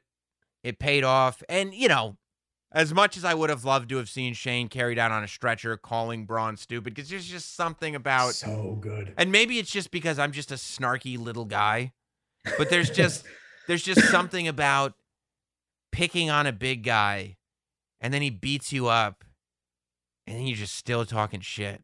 It's like, what are you going to do? You already beat me up and I'm still calling you stupid. What are you going to do? Like there's just something so like infuriating about that that I feel like, you know, it could have kept going. But uh I was glad that Braun did get that moment because I think he did. I think ultimately he did come across um as getting a victory all's well that ends well. He doesn't come across as stupid, you know. And also, it's interesting that he's, I feel like, a, an extremely clear cut baby face now, which is uh, like sometimes it's tough to tell with Braun. But He'll the be heel in two weeks. Uh, yeah, I know. He's yeah, you're right. yeah, yeah, he will be. Yeah, he will be. I mean, but today, today he's fighting all the bullies. So hey, you know what? This makes up for having to win the tag titles with a 10 year old at a WrestleMania 34. yeah, yeah. I'd rather throw Shane McMahon off the roof of a of, of a cage than grab Nicholas and win the titles. Yeah, that's probably right. I tell you what, I thought I thought he was going to wind up throwing uh, Shane off the top and to the announce table. It, it, Braun did that to Kevin Owens, didn't he? Yeah, somebody. Yeah, I think he did do that to Kevin Owens at one point. I mean, he still could have done it again, but that I I was wondering when they were up there if that's where they were going. If like Braun, like Shane was gonna flip him off or something, and Braun was gonna like clothesline him and knock Shane off the cage onto the floor. Uh, I mean, Shane McMahon. He has Well, no fear, Sam. He He not has only zero fear. not only does he have no fear, but it's not like I, I, he wants to do this. Like there, there's some like he's got that thing in him where he's like, "Yo, writers, you think we can write a story that culminates with me getting thrown off the top of the cage?" And like, I mean, I guess, yeah, we, yeah, They- we can. They, yeah, they work backwards though. He comes in, he's like, "Hey, I've got this great idea about a big bump off of a cage. Right, how do we get there? Yeah. Let's go backwards." Yeah, that's right. Like when he when he fell off the two, uh he was like, I want to jump off two SummerSlam Titantrons. And they're like, uh huh. Steve Blackman. You're like, all right, let's go. yeah, yeah. so yeah, no, I thought that that match, I thought that match delivered exactly what it should have delivered. Nothing more, nothing less. I thought it was successful. I, I, I, I begrudgingly agree. Yeah, yeah. Well, you can hear uh, uh, Mike begrudgingly agree and non-begrudgingly disagree uh, with Mark Madden every single week on the best wrestling podcast. Period. You get Best it. wrestling show. Period. The yeah, you can get it. You can get it uh, uh, anywhere you get audio podcasts and on YouTube and uh, Twitter and everything. So, Mike, you know I always like uh, I always like chatting you up. To use a I relish. I relish these term. moments. Yeah. they, they, they, they, they live right here. Yeah, and I feel like the more we do this, the more it's going to be like we're just going to go longer and longer and longer every time. We've been going for for a while now, haven't we? Yeah, yeah, we're starting to approach like I was thinking 45. We're about double. but hey, Well- Wres- WrestleMania is a lot, lot to Well- unpack. I'm glad we well, we had to it catch up. This this was our first WrestleMania not getting to work together in a very long time. Since Orlando. Yeah, Yeah, yeah. yeah. we've, so- we've, we've we've been we've we've had the highest of highs and the lowest of lows. But you know what? I felt. You know what? You know what made me feel okay about being at home for this year's WrestleMania. Had a had a pretty good night on Twitter. Had had, had, had some had some action on there. So I was like, okay, good. I did too. I, so I'm still relatively new to this Twitter game. I I had myself a blast. I went at Tony Khan. went I saw you going. Meltzer. I mean, I, I think yeah, I think you probably saw my reply to your Tony Yeah. Khan tweet. That was a good one. hey man, look, you know, it's when when you when you make your business an I business, Uh-huh. that's typically the uh, HOV lane to failure. By the way, I So- did I did want to send a tweet out to to Meltzer because like the rumor in the Wrestling Observer was that Becky Lynch was going to come back and she was going to drive a truck into WrestleMania. And the minute I saw Bad Bunny driving a truck into WrestleMania, I'm like, oh my god.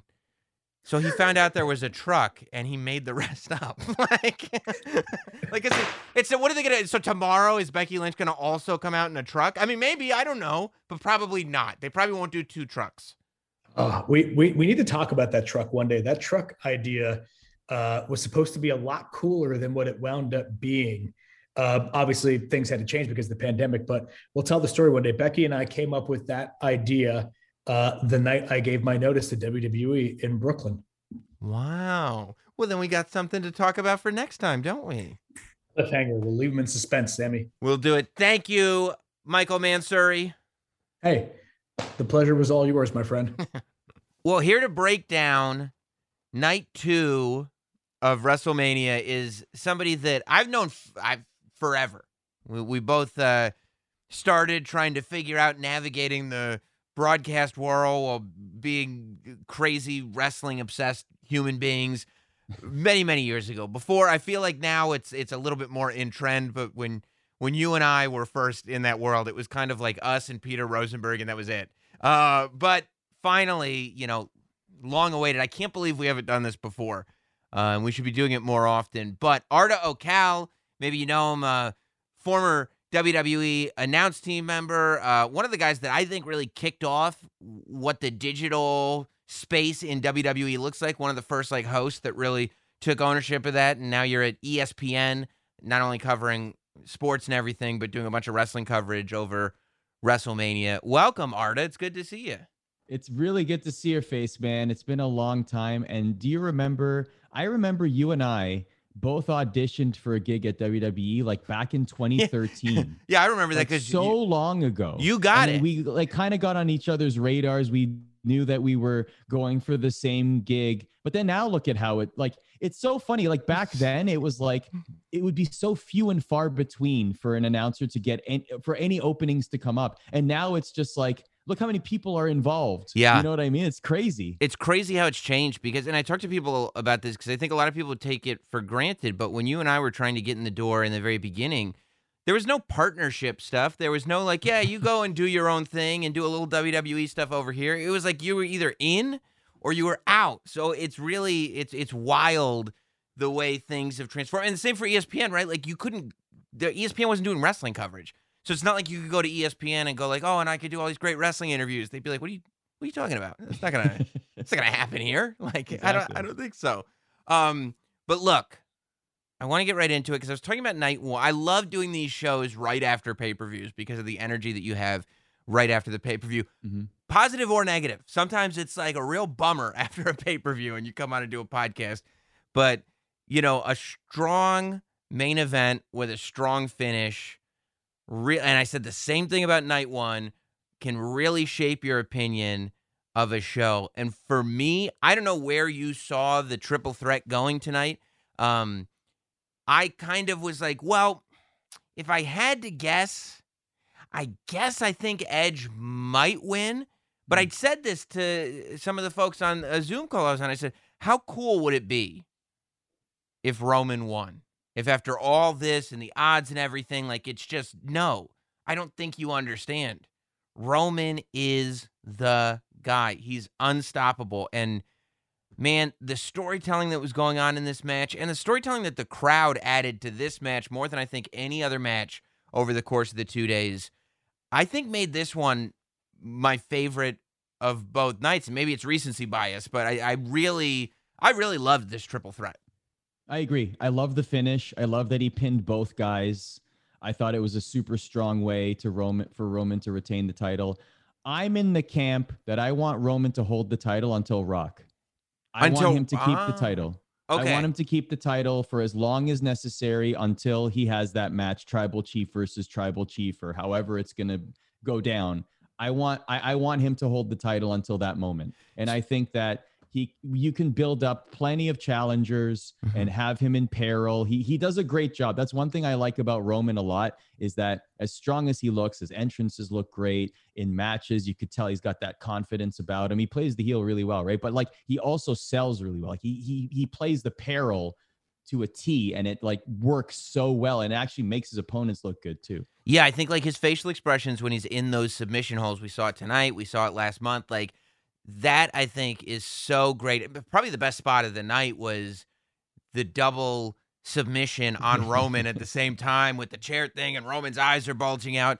I also think that the the utilizing Jey Uso, the way he's utilized, makes it so that that that is Roman's vulnerability ultimately, right? That every victory, even though he just tramples everybody, there's always an asterisk. Like it's always like Jey Uso getting involved, or there's always something that makes it so. Well, if that hadn't happened, you wouldn't have won. So it's one of those things where even when he's beating people, you can still do a rematch in a cage, in a lumberjack match, and you could find all these obstacles to try to take that out. But you're saying so, like I would think. Unless they do something big for SummerSlam, because I don't think that they would are going to have an audience again I guess until SummerSlam, if not after, but who knows? You know, I'm just guessing. But theoretically, I wouldn't think that The Rock would come back until at least hmm WrestleMania Dallas. So you're looking Yeah. at a potential I mean, which would be pretty historic, especially for this era, a universal title reign that ran from August of 2020 until March of 2022. I would love it. Just like just like Punk's reign, and ironically, also ended by The Rock, right? Yeah. Like, so like I, I I'm in favor of that. Here's here's another reason why. Because there's another championship that can be passed. yes. That's the other thing is that I don't believe now. I think Bobby Lashley is is a great choice as a champion. I hope he has a decent title reign. I don't think he's going to hold it for a year. Mm-hmm. So I I do believe that that the WWE Championship can be the one that sees multiple champions in that span of time, while Roman holds the Universal title. And guess what? The the longer he holds it, the more prestigious it becomes. Absolutely. And that's the thing about the Universal title is that because it's the younger title, and because there have been some long reigns with it, there are less people that have held it. So it becomes this thing like who is going to join that elite pack of superstars that have actually been Universal champion. Where do you do you think Brock Lesnar fits into this at all or in your brain is he kind of categorized if Brock were to return does he kind of fit more with Lashley? I think like for me because especially with the Heyman connection, Mhm. I see like you paint Roman to be this strong, where it's like Edge has this whole story. And not only does he kind of beat Edge, he really beats Edge and he really beats Daniel Bryan and he does it at the same time. And he was trash talking him after the match, which was just beautiful. But to me, I feel like when I see that kind of domination over, you know, two of the literally two of the top superstars of all time, and you're going, nobody can beat this guy. I feel like Brock's name is one of the first ones that pops into my head. That would be terrific, also, right? The Paul Heyman connection. Who does Paul pick? He looks both sides. It's like the smarmy advocate slash counsel now has to make a choice, right? Yeah. So that's a that's a cool storyline too. And Paul would play it to a T. We both know that. And if there was ever a situation for a title to change hands, that would probably be a good one. But then again, I wouldn't mind Roman edging it out against Brock too. I wouldn't mind him retaining against Brock and Brock if he comes back, great. And then have him have uh, other marquee matches that no matter what he does in WWE, it's going to be big anyway. Right. He doesn't need the title. That's the thing. He doesn't need the title. In fact, a, a Roman victory over Brock would suit the company overall, in my opinion, way more than Brock beating Roman. And for what reason?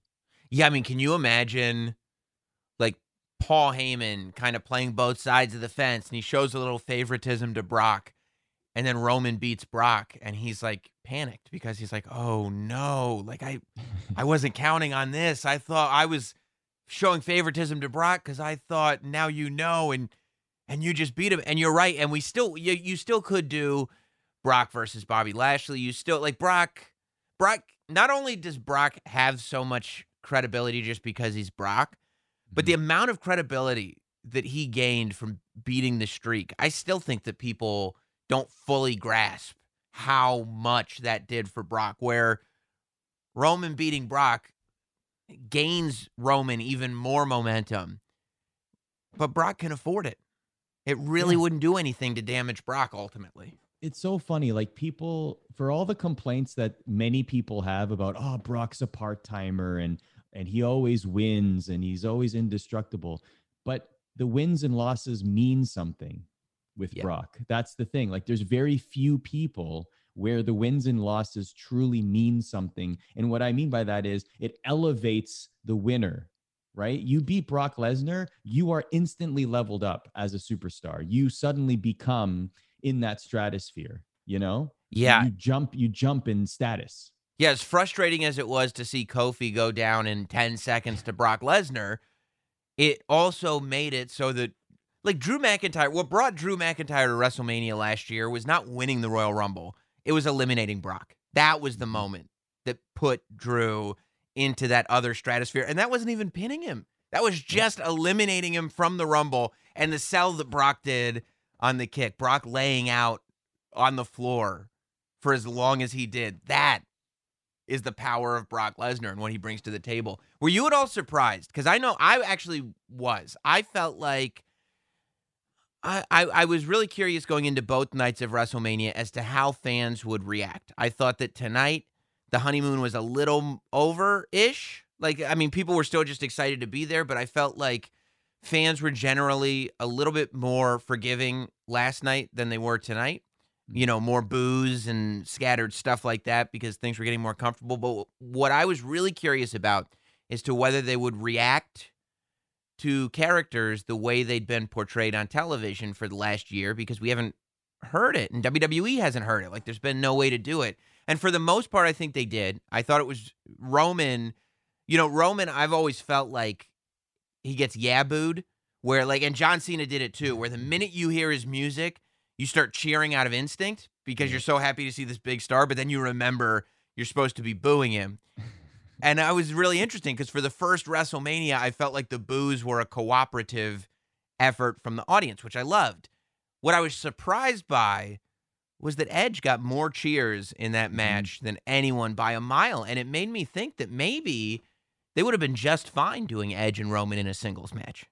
I, I wondered why they made it a triple threat match. Now, Edge did explain, uh, not to cheap plug here, Sam, but I had a chance to talk to him beforehand, and and he he mentioned how it was such a cool like behind the curtain storyline of all three of them having this like you know big health challenges uh, Daniel or uh, Bryan Danielson and Adam Copeland having like career-ending injuries coming back from that, and then uh, Joe Roman Reigns beating leukemia twice in his life, including recently. So like that that sort of thing for the three of them to share a ring in the main event of WrestleMania is a really cool thing. But yeah, from a storyline perspective, what what I what I wonder though is did they think of this finish at that moment? Because if they did, then I think that the right choice was made. Because I think that the if if what Vince McMahon says is true, they will only remember the finish, Mhm. right? When people reference the whole AEW thing. Mhm. I do believe that this finish was the strongest possible finish for Roman Reigns to look the strongest. No singles match could have accomplished what, even if you beat someone in a minute or whatever. This was to me the strongest visual for Roman Reigns at WrestleMania. Yeah, having both of those guys, and literally two guys that have had some of the best WrestleMania matches of all time. You're talking about Daniel Bryan, who literally changed the industry Yes. with his WrestleMania win seven years ago, and now he's under a pile of people being pinned by by Roman Reigns. Yeah, I thought that was I thought that was great. I'm really interested to see. I think Bryan will be fine because Bryan is he's like I mean you know he's not Brock, but in this other weird way, like Bryan can lose to everybody and still be Daniel Bryan, right? He's just he's earned that respect and that level of credibility. So I I think that Bryan will be able to do whatever they want to do with Daniel Bryan after this. I'm very interested to see in what happens with Edge going forward. And does he present himself with a little bit more humility, you know, in his next story and say, like, a loss is a loss? Does he continue on this sort of heelish route of coming up with excuses? I don't know. I thought that Drew was going to win the title night one, and the next opponent was going to be Edge. I thought that they were going to do a switch. I thought that would have been perfect Mhm. because that would have been a great series of matches. But it also gives Drew somebody substantial to defend, to to to challenge for the championship. Now, obviously, that didn't happen, but I I wonder. Do you think? Do you think Edge? Like I I don't know. I get it would it would take a pretty big moment or something substantial for Edge to turn heel, like to, to actually be legitimately heel. Like you should hate me, not like you know, like shed the legend status Mm-hmm. because like he's been so revered for so many years, and like maybe this is the end of that cha- that comeback story chapter at this WrestleMania. And now I'm pissed. I, I I didn't come back here to just you know have my farewell tour. I came here to win Yeah. and maybe maybe that's what it is but there needs to be something that triggers that and i'm not sure what that is yet I mean, it could be one of these things. So I thought like Bryan and Edge both had moments in this match where they kind of stopped they stopped being polite, right? Like they started getting this brutality where mm-hmm. Bryan specifically and he said it, he vocalized it in the ring. Oh, your neck is bad, huh? You got a bad neck and he started stomping the neck. And then Edge went for Daniel Bryan's head with the chairs and everything. And so maybe maybe that's what's next. Maybe it's maybe Edge blames Daniel Bryan for ruining this. Maybe maybe he doesn't even look at because it's like you, you can't. I'm not interested to tell you the truth. I guess I would be right. It's Edge, it's Bryan. Like I, I could get interested, but right now I'm not leaving WrestleMania going. Well, I'd love to see a singles match, Daniel Bryan and Edge, because he Roman beat both of them. Yeah. So I don't want I don't need a singles match with either of those two and Roman Reigns. But I am interested maybe in Edge Edge or Bryan. It could work with either one of them. Kind of turning more heelish and blaming the other one for both of their losses.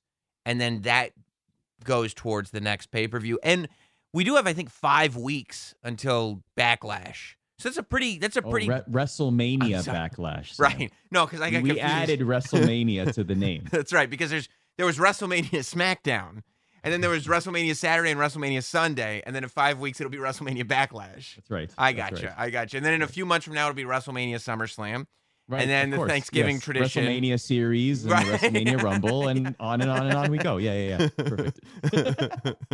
Uh, that's what the W stands for. It's World WrestleMania Entertainment. Correct. Yeah, yeah, that's what I thought. Um, but yeah, I could see over the course of five weeks, maybe building to an Edge, Daniel Bryan match. I I, I could be very interested in that. I the other thing I like about that is that like okay, let's be honest. WrestleMania Backlash for Mm. for all that we've been laughing about it is going to be a lot of rematches, right? Like we're going to have a ton of rematches from WrestleMania on this card. Very much very very likely. Spoiler alert, probably a few, right? I would think but so. This gives them an out. This Yeah. gives them an out though. So now you can have Edge versus Daniel Bryan. Roman Reigns moves on. Like, and Roman Reigns has the out storyline wise. He can say, I pinned you both literally at the same time in the ring. I don't need to face either of you again. I'm going to move on and then leave Edge and Daniel Bryan to have an amazing match, which they're going to have, and have a dispute. You cost me this. No, you cost me this. yeah, Right. yeah. So I actually, that would that would work really well, and everyone would want to see that match anyway. Yeah, it's kind of interesting. Going into WrestleMania, I would have said have Edge go heel and blame Bryan.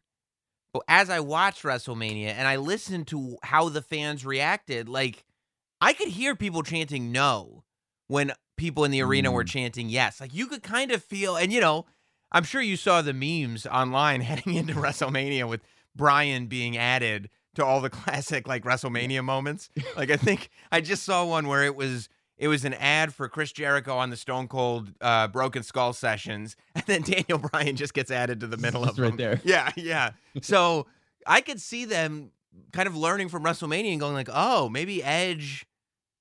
No matter what we try, like Edge is gonna get cheered. People are gonna love Edge, so maybe Bryan is the one that snaps. I, I, I don't know, but Mm-hmm. it's I, the reverse Roman Reigns. No matter how hard we try, the fans will still cheer yeah, him. Yeah, exactly. Yeah, exactly. So we got to just we got to just go for it. Um so yeah, I thought that the I thought that the main event was good. Um I thought there were a lot of good matches. I thought this one a lot of the finishes surprised me more than last night.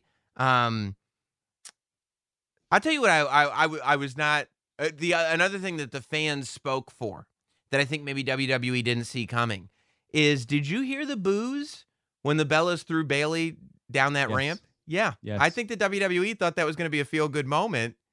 And the fans were like, "No, I don't we've we've been loving Bayley for the last year. She's an MVP of everything we've been seeing and we don't we don't we don't like that." So like there are instant. You and I both know this. There are instant. And look, I'm taking nothing away from the Bella twins. Of course. Their contributions speak for themselves. Worthwhile Hall of Famers, worthy Yes. Hall of Famers. Yes. What I will say is my guess on the WWE Universe's reaction in that moment is there are some cases where legends are used and it is welcomed. There are other cases where legends are used and it is not welcome. And I believe the WWE Universe said, this one doesn't sit well with us. We don't like this. This just looks like a gratuitous use of a legend in order to get one up on someone we've been cheering for a very long time and think the character is great.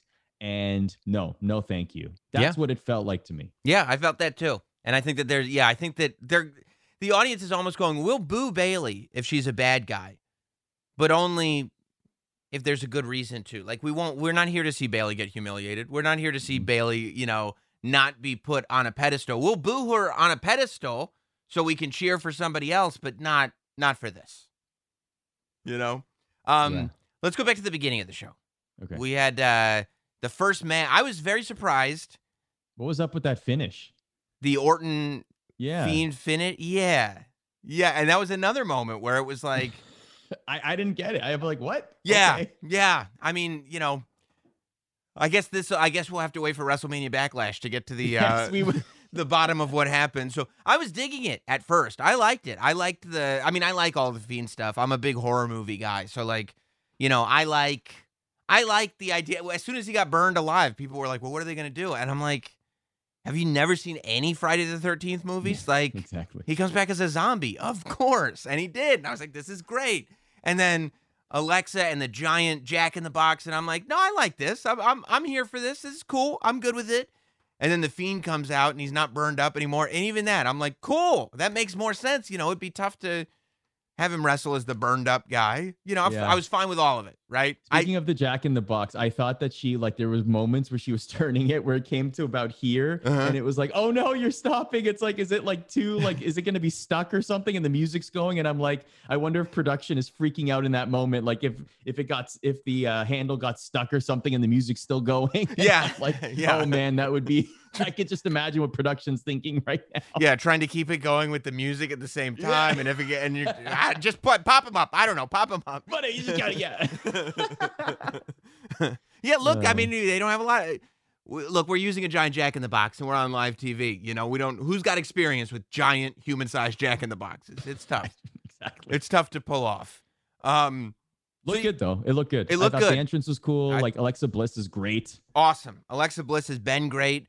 Uh, I I'm not. I don't love the red light. I like I like what it looks like with the lights all the way on. I thought Randy had cool white gear. I like the you know the Fiend's mask looks cool. I prefer it without the red light, but I, I mean I get it. I, it's not like a huge issue for me, but that's just my personal preference. Um, We can agree that this match was way better than their other WrestleMania match, though, right? With the what was it like the worms on the mat and whatever yeah, it was. yeah, yeah. I remember seeing that match with the worms on the canvas going, and I I I was in the stadium for it.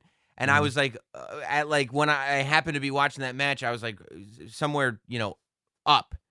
And so I was looking down on it and it looked cool. And I was like, oh, that's cool. And then I thought to myself, is that going to translate on television?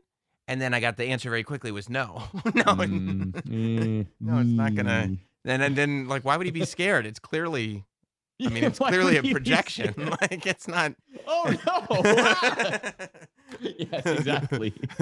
but yeah, so no. actually, here's a funny story about that. Yeah. So, uh, night one, the the final spot, the Bianca Belair, Sasha Banks, right? Yeah. So I was actually watching. So I, I worked that night. I actually did not have the sound on. So when I saw that spot, I didn't hear the crack of the whip, like the impact of the right. yeah. So when I saw it, I was like, "Wait a second, is that is that supposed to hurt?" Like, I, it, it, Right, like you I thought it was looking like at it like without any sound, and I'm like, "Wait a minute, I don't understand this at all." Yeah. Why are you selling so the I- hair? Like, right? Yeah. Like, what? Really? That's the finish? And then, but then I saw it on social media and I heard the crack, and I was like, "Oh, okay, I get it now." Right. And then you see like the scar that's left behind, and you're Yes, like, yes. oh. Okay, I didn't see the scar. I didn't hear the sound. I was like, "Okay, now I get it." That is funny. And that's like one of those moments too that you know you tweet because everybody's got to tweet right away. You're like, what? What was that finish? And you haven't heard it. You're like, everybody's like, Arda, what are you talking about? It was great. Yeah, exactly. what are you- Good thing I didn't. They'd be like, "What are you? You're a moron." You're an idiot. Like, sorry guys, didn't have the sound on.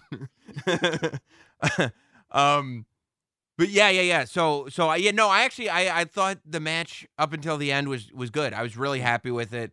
I was happy for Bray. I was happy for Randy. I, th- I thought the whole thing was was good. I liked you know uh, Alexa showing up and and and black stuff coming from her thing and everything. I think Alexa's been awesome this whole time. I think she's just so good at this stuff. Agreed. Um, but it was a little. I think you can do stuff like this, especially when people expect it. Like you were expecting theatrical stuff in the Fiend versus Randy Orton. You weren't expecting an Iron Man match, right? So I, I you can get away with stuff like this, but I think what you can't get away with is people just leaving, going like, "What?"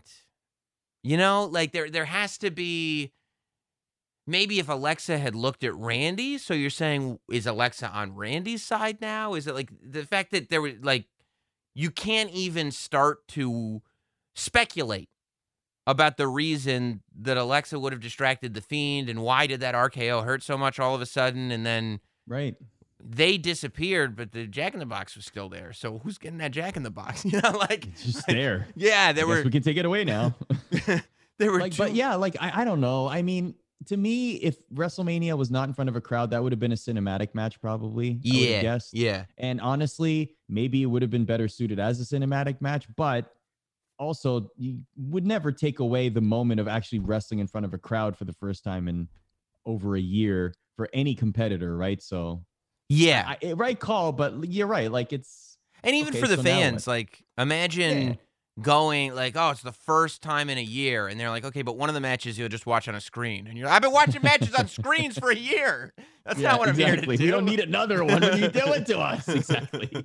Yeah, yeah. So I'm I'm very much in favor of it not being a cinematic match, but yeah, like I just need a beginning of the question being answered, just a jump off point, just something Sure. That I can go with, not just like leaving going what, huh? Can I can I ask you something? Yeah. Now that crowds are back, how many cinematic matches do you want to see? You know, I mean, that's a great question because pre COVID, most of the cinematic stuff that has been done is not. I don't. I like. I don't. I don't sit back and look. I don't. oh, The only great cinematic matches.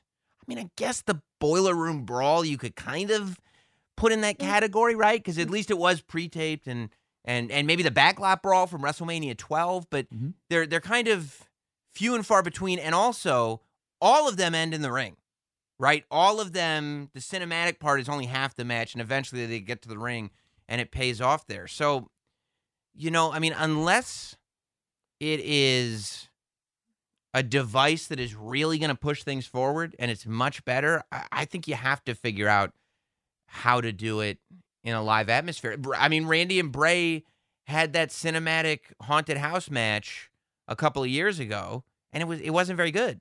You know, mm. it wasn't good, and it was not satisfying to the audience either. So, you know, I I, I think the theatrical stuff and the cinematic stuff you just you have to be careful of because an audience will not allow you to have a dramatic pause that they are not feeling. Like you probably wanted that to be a very dramatic, hushed, mysterious silence, but the audience was like, "No, like that's not what I'm not. This isn't mysterious. This is just confusing, right?" Yes. so yeah, I mean, exactly. yeah, for- Confusing is bad. I agree. yeah, I mean, I'm okay with it sprinkled in. I, I maybe like for for special moments, but you not know, so much like, on kinda like a WrestleMania. gimmick match. Not so Like, much on I- WrestleMania though. Yes, agreed. Yeah. Like like give me like maybe one a year, Mhm. you know, like something something significant. And also you're right, like something where fans will stomach sitting and watching it. So we probably have to wait a year because we got to let the whole honeymoon phase of being back at shows. I guess maybe between night 1 and night 2 maybe we're it's going to be sooner than we think. But like but like to get to that point where we're like, okay, we're back to normal. We feel like you know we've been to a bunch of shows now. If we get a cinematic match, it feels like a a, a different kind of flavor, Yeah. as opposed to hey, we've been watching on TV for the last year. Give us more live matches. and maybe there, you know, I, I feel like as far as technology has come in the last year in terms of people having to innovate because of eh, circumstances, maybe there's some kind of in arena experience you can create that makes it so that it's a little more palatable to sit there. So you're not just looking at a screen. Maybe there's some kind of lighting experience or effects or something that you can do in the arena just to keep people's attention so that when you come out of that cinematic match, you don't have a bunch of people that look like they just got out of a movie theater, Yeah, you know? worms on the canvas. Yeah, worms on the canvas is clearly is clearly the way to go. Theme. Do we got an idea for you? Yeah, exactly. Oh, my lord. um so we had three title changes and two one was very surprising. One was uh, yeah, I wouldn't say surprising, but I guess unexpected and one I expected. Um we'll start with the expected, I guess. I think for me Rhea Ripley not only I, I expected her to win, um, but I think it's very interesting that they're not treating this like we're coronating a new there's a coronation for a new babyface champion. I think that they're not fully setting Rhea up to be a heel necessarily, but it seems like it could very easily go in that direction. Like it feels like they're setting her up to be kind of a badass, almost annoyingly dominant women's champion on Raw. Um, and I, I think that this is the, I, I mean, I think that this is the mountain that Becky Lynch needs to conquer. I, I, I, I hope Becky's coming back very soon. I would like her to be back very soon. And I do think that Rhea Ripley is a really good choice for being a mountain that Becky has to climb to take her seat back. Yeah, she should. She would be a great first major program. Yeah. Upon her return, I agree.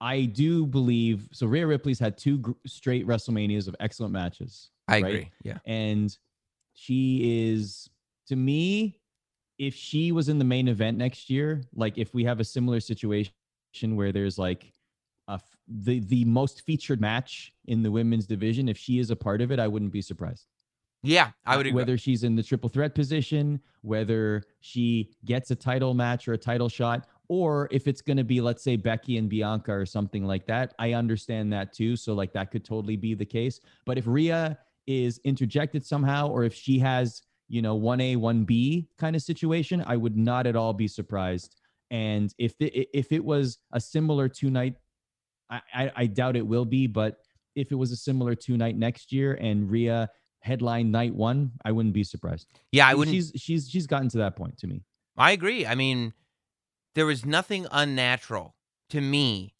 about her winning the championship Yeah. from Asuka tonight, which is insane because she's literally been on the main roster for two weeks. Right? Like people forget that because we've been waiting for so long and we've been so aware of her and we've watched her in NXT and we saw her last year at WrestleMania and she's been in the Royal Rumble and and and the vignettes have played and everything. But realistically, two or three weeks ago, she showed up on Raw and challenged Asuka without having a match.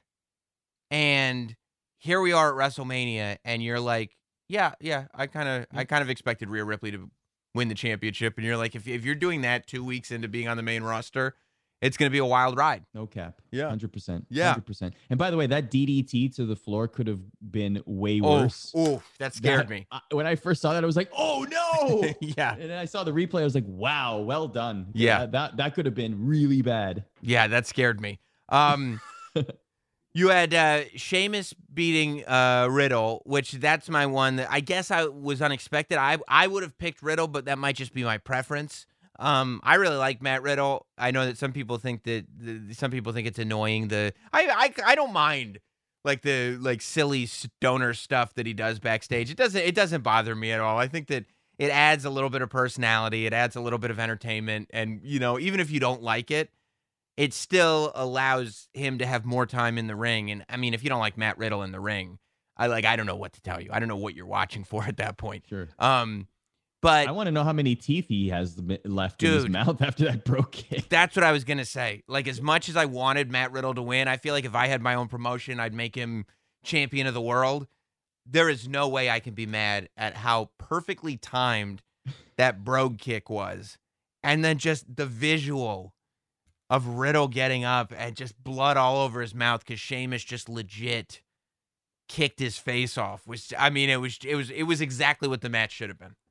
Beautiful. Yeah. And, and and don't forget before that too, like Sheamus was gonna try to do his what is it? What is his move called where he has him like this and Oh yeah, yeah. When he went, yeah, yeah, and and he that- went to the top rope and he was trying to, eh, but good for him. He kept it safe. He could, he didn't get his footing, so he just jumped off and did it uh, on the mat. But like that, they lost the WrestleMania mo- uh, highlight, Yep. so to speak, there. But then they totally got it back with that, with the finish, which was ama- which was amazing. yeah, it really did show you Sheamus's ability and his experience and his and his brain that he's using when he's in the ring. The fact that he didn't like stumble around and clearly make it look fake and try to get back on the rope.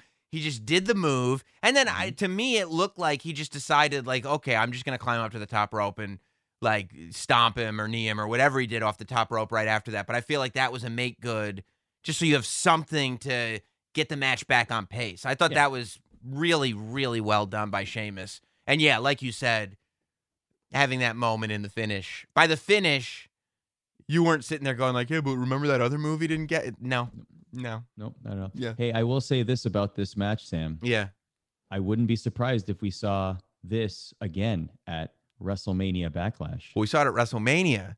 We could see it again at WrestleMania Backlash. Yeah, Backlash. yeah. I'd say I, could indeed. I, Could I think indeed. I think that that's right. Another match that we could see that this one was surprising to me. Um, I would imagine that Big E at WrestleMania Backlash uh, will try to get his Intercontinental Championship back.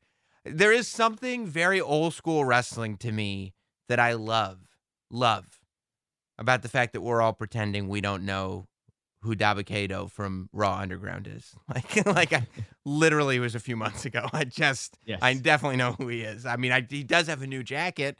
Um, but yeah, that this shocked me.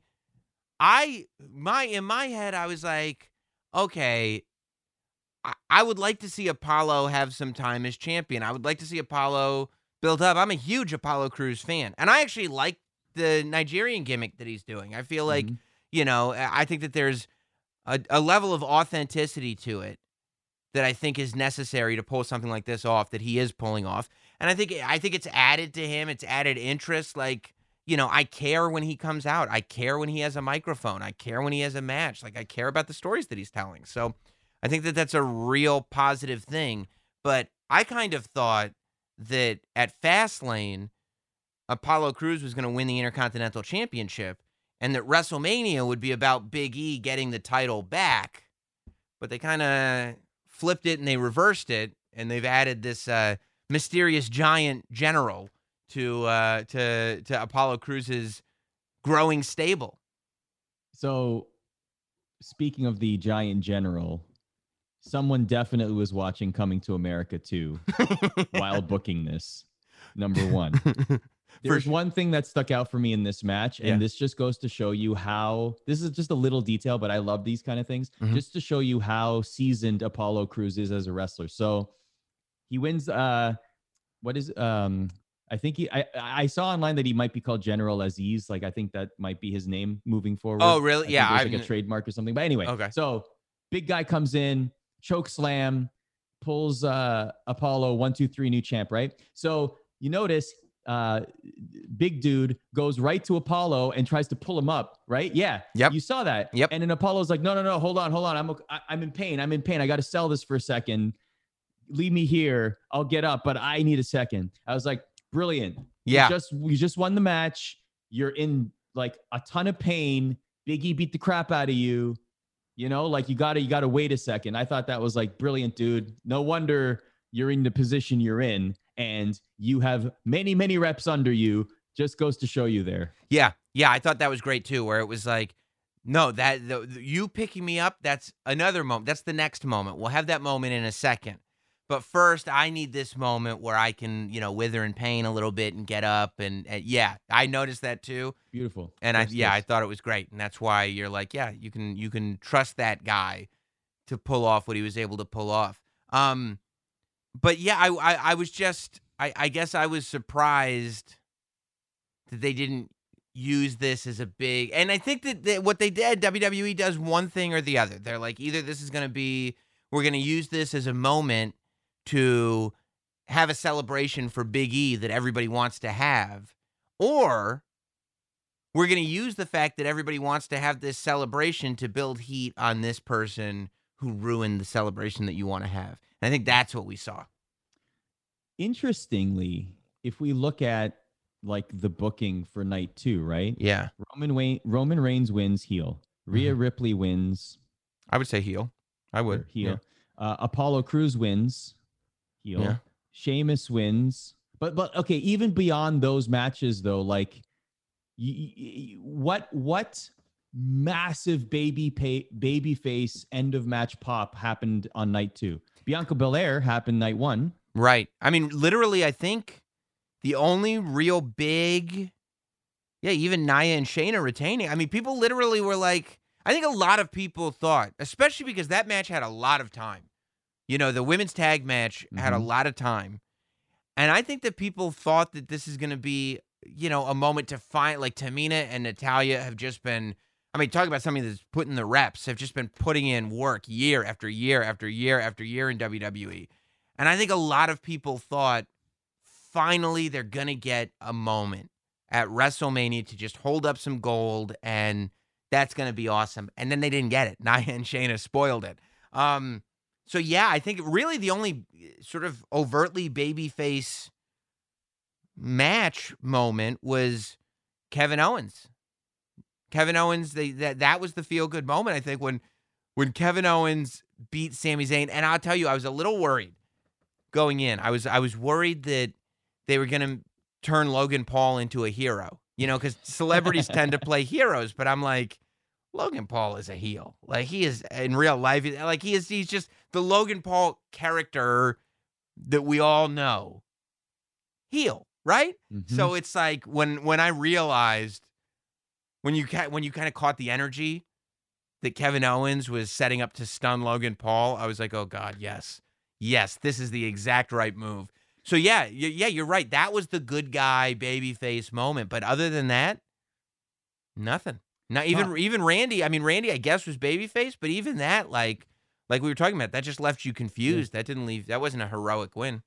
to Logan Paul's credit, fantastic uh, taking of the stunner, in my opinion. I thought I so. loved it. I thought so too. He took it realistically. He, took it like a champ. yeah, He it was outstanding. yeah. Way exceeded my expectations. He could have just done the sit down and fall on his back. Mm-hmm. He went above and beyond. He like flipped forward, flopping like a fit. It was perfect. It was well done. I love that he flipped credit. I give him credit. Yeah, because he could have done the Scott Hall, you know, jump seven feet in the air. He could have just fallen backwards. He could have done the Mr. McMahon kind of fall over sideways weird thing, but he didn't. Yeah, he flipped. He flipped forward, and you forget. I mean, he is an athlete, right? I mean, he's an athletic guy. He's not a professional, but he's an athletic guy. So I guess he I knew. credit. Yeah, I I thought it was. credit. I thought it was a good spot, and I thought he sold it. You know, well. You know, I, I, I yeah, I thought it was good. Um, I wonder, I wonder, because we had a lot of baby face pops in night one, right? We had Yeah. Cesaro winning, that was a big baby face pop. Absolutely. Bianca Belair winning, Bad Bunny surprising everyone. yeah. Like he, where do you rank him? I, I- not to commandeer here, but I'm just curious. Where do you, where do you rank him in celebrity matches at WrestleMania? At WrestleMania specifically, I mean, Yeah. you know, I think, do you consider Ronda Rousey's debut a celebrity match, or because she went on to have a career, it doesn't become a celebrity match anymore? Yeah, that's a good point. I That's a kind really of- good point. I kind of do rank that in the celebrity file because it was a debut. So I, I think for the sake of this conversation, I would put Ronda's first match, not her second match. But I would, yeah, I would put because if Bad, Bad, who knows? Maybe Bad Bunny will wrestle a whole bunch more matches. You know, he looks like he could.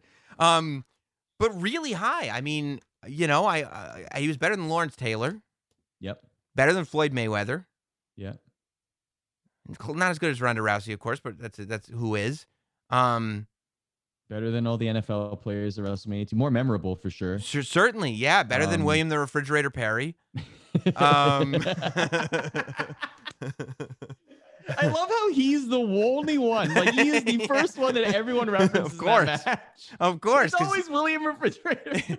it was like, look, I don't think any of these NFL players are going to win this battle royal, except maybe the Refrigerator. William the Refrigerator Perry might win this, might win this battle royal. one guy. Um, High. So the top three probably. At- maybe yeah. second. Maybe second. to maybe Ronda, maybe top two. Yeah, I thought. Yeah, Yeah. he was he was incredible. Yeah, especially and I mean the stakes have been raised when you have a in in one 365 day period. Pat McAfee shocking the world on NXT and Bad Bunny shocking the world at WrestleMania. It's like if any of these celebrities want to get involved in a match, Yeah. that's where the standard is now. For for a while, I thought Pat was gonna have a run to WrestleMania. Like even before the Rumble, I was like, imagine if Pat won the Rumble. Like I Yeah. don't know if it would have worked with his obligations and everything, but just imagine if he had that run. Oh, I mean, Pat McAfee versus Still on the Roman Reigns. imagine Be that. awesome. Or versus Drew or something yeah, like that'd that. be great. Pat Pat McAfee versus Roman Reigns would have been the best. Oh, it would have been great because Roman acts like you know this sort of like uh, professional athlete who's selfish, but Pat McAfee's been around that Mm. energy all his life. He played in the NFL. He's like, who do you think you are? Yeah, I mean, I, am bullish on Pat. If, if he like he falls in the Ronda category to me. If he ever if he legitimately decides he's gonna have a run WWE and like you know have a like an actual like span of time where he's making wrestling his priority, he would have a really good run. I think. I, I think so too. Hey, what do you think of this? I had this idea as I'm watching uh, tonight. I really think that Rob Van Dam should be because there's like when Matt Riddle first started, they mm. weren't really playing. it. They were more playing up MMA experience than the stoner stuff, and they've kind of moved completely away from the MMA experience. I mean, his in-ring style is obvious, but he, it's not really talked about as much. But the stoner stuff is what it's all about now. When he first debuted, I, I think there were rumors that Kurt Angle was asked to come in and be his manager, and Kurt didn't want to do it, and it was like that was going to be the wrestling thing. I think Rob Van Dam should be Matt Riddle's full time manager, like the old stoner and the new stoner. I I think if you had an act where it was Rob Van Dam and Matt Riddle together, where it was kind of like that's the next evolution to me, like Matt Riddle with all his like cheesy jokes and his bad business ideas and all the annoying stuff, but have Rob Van Dam be the only guy who gets it. Like, yeah, I don't know what these guys' problems were. I thought that was a great idea, Matt. Like, I thought I thought that was terrific. I I would love RVD to come back and be Riddle's full time manager. I mean, look, Hall of Fame, back in the family. You could totally see that happening, right? Abs- actually, they would be a great pairing. I think. I think that their personalities would vibe. Yeah. and they would create some fun segments. So Yeah, I think it'd be really, really good. Did you have, uh, aside from the main event, did you have a, a favorite moment? Uh, it was cool to see Kevin and Sami Zayn in the ring together at WrestleMania. Really cool. I thought that was cool. I wish it went longer. That's Yeah. probably the only thing. But honestly, like then again, in saying that, there's probably only a small population of people like like the ardent wrestling fan or the ones that like saw them in the independents that were wishing that, right? So I don't know. I mean, I I was ha- I was happy. I, I thought that was really cool. I thought that the stunner was great. Um, otherwise, I think I think we hit everything. To be honest, the, the main event was the mo- the, that Yeah. pinfall to me was the the most memorable thing of of of of night two. I think Bianca winning, in my opinion, wins the weekend.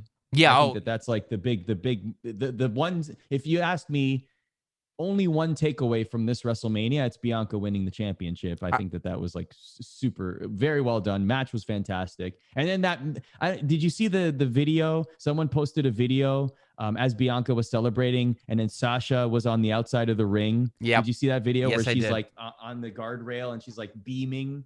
Yeah, I was like, that's what it's all about. That's cool. Like I, I love seeing that, and I, you could tell how much it meant for both of them, right? Yeah, absolutely. Yeah, I did see that, and I thought it was I thought it was awesome. That is like, and, and yeah, it, it's amazing that you have two nights of WrestleMania, both with classic WrestleMania main events. Like the Sasha Bianca match and this triple threat match are are just two classic WrestleMania main events. I left feeling like and it's tough to do i guess you know business wise because it's tough to actually sell out two stadiums worth like you have to keep in mind that if you're going to do two nights of wrestlemania like let's say in dallas next year you know hopefully uh, you know I would i would hope that we'll be able to have full stadiums a year from now right so dallas we know when you do wrestlemania there you fit 100000 people in there which means if you want to do two nights of WrestleMania in Dallas,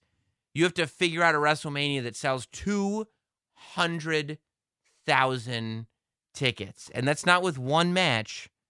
You need a match, at least one match on each night. Like you need two main events that are big enough to sell 200,000 tickets.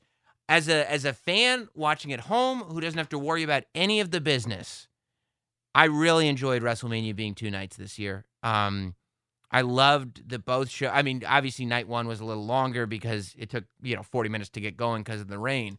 But the fact that you know night two of WrestleMania, they probably would have both been about three, three and a half hours. And I love the idea of three, three and a half hours on a Saturday, three, three and a half hours on a Sunday.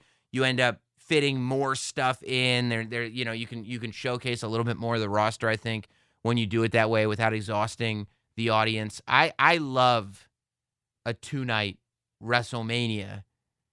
But do you think that it's do you do you like first of all as a fan, do you like a two night WrestleMania? And then as somebody who's, you know, kind of understanding at least of the business, do you think it's realistic?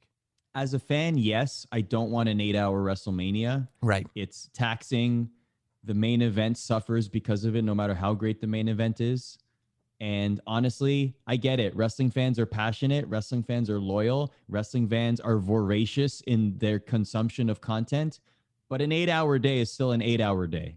And Yeah. it's not like, like it's one thing to be at WrestleMania week and do that pilgrimage, right? Where you go, oh, ROH show, AEW, whatever show, WrestleCon show, um, midnight uh, indie show, NXT show, or whatever, right? That's different. That's like different flavors that you're getting.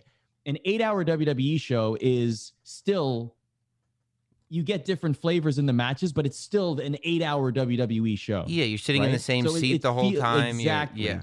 So as a fan, I would prefer it to be two nights. Now, business wise, okay, let's talk about that. To me, the best case scenario for WWE would be to have the 100,000 sold out both nights.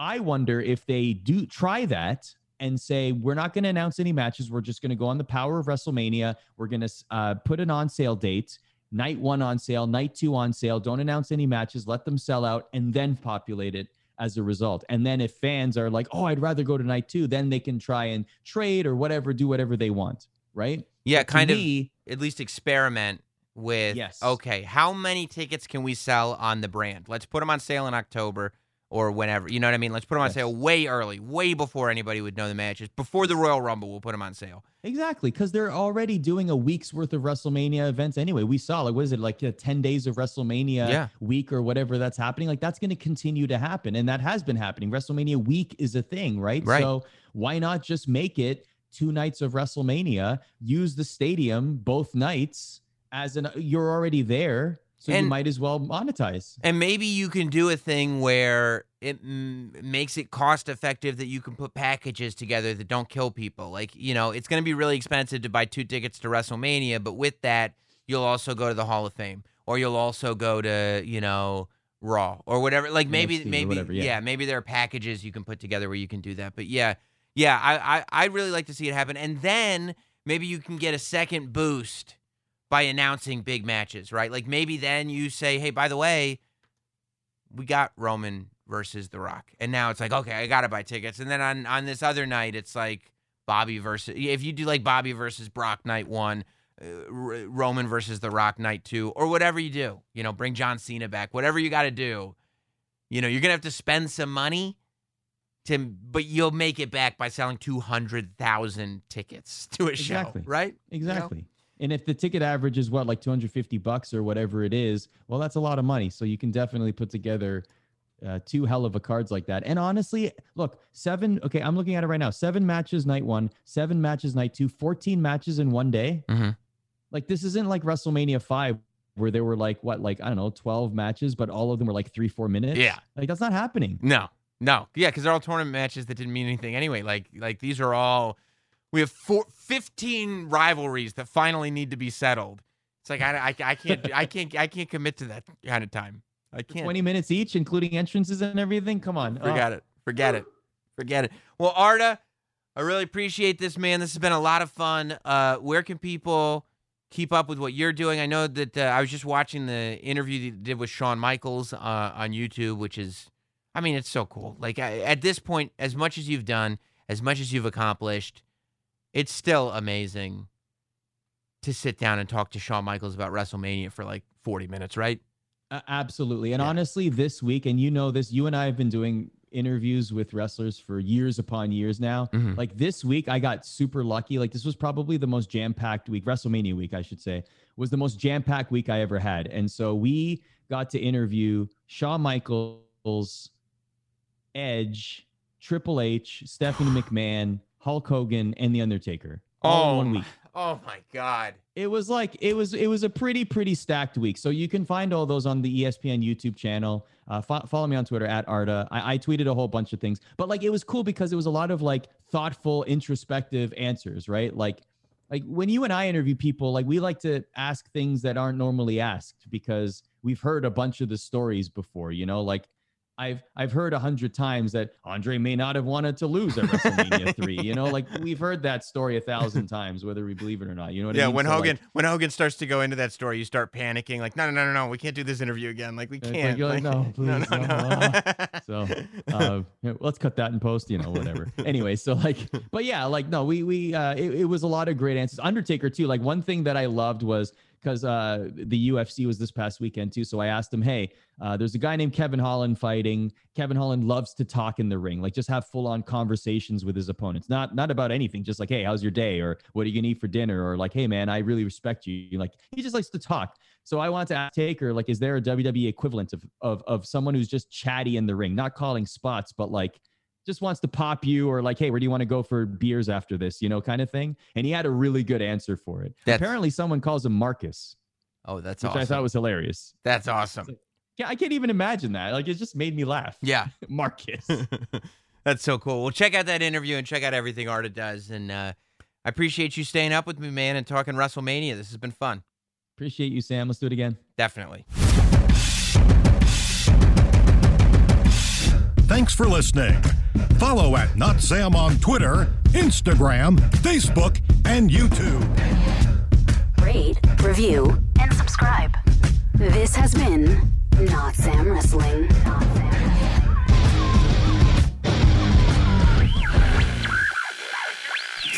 For the ones who get going when the going gets tough, and the ones who know we're tougher together.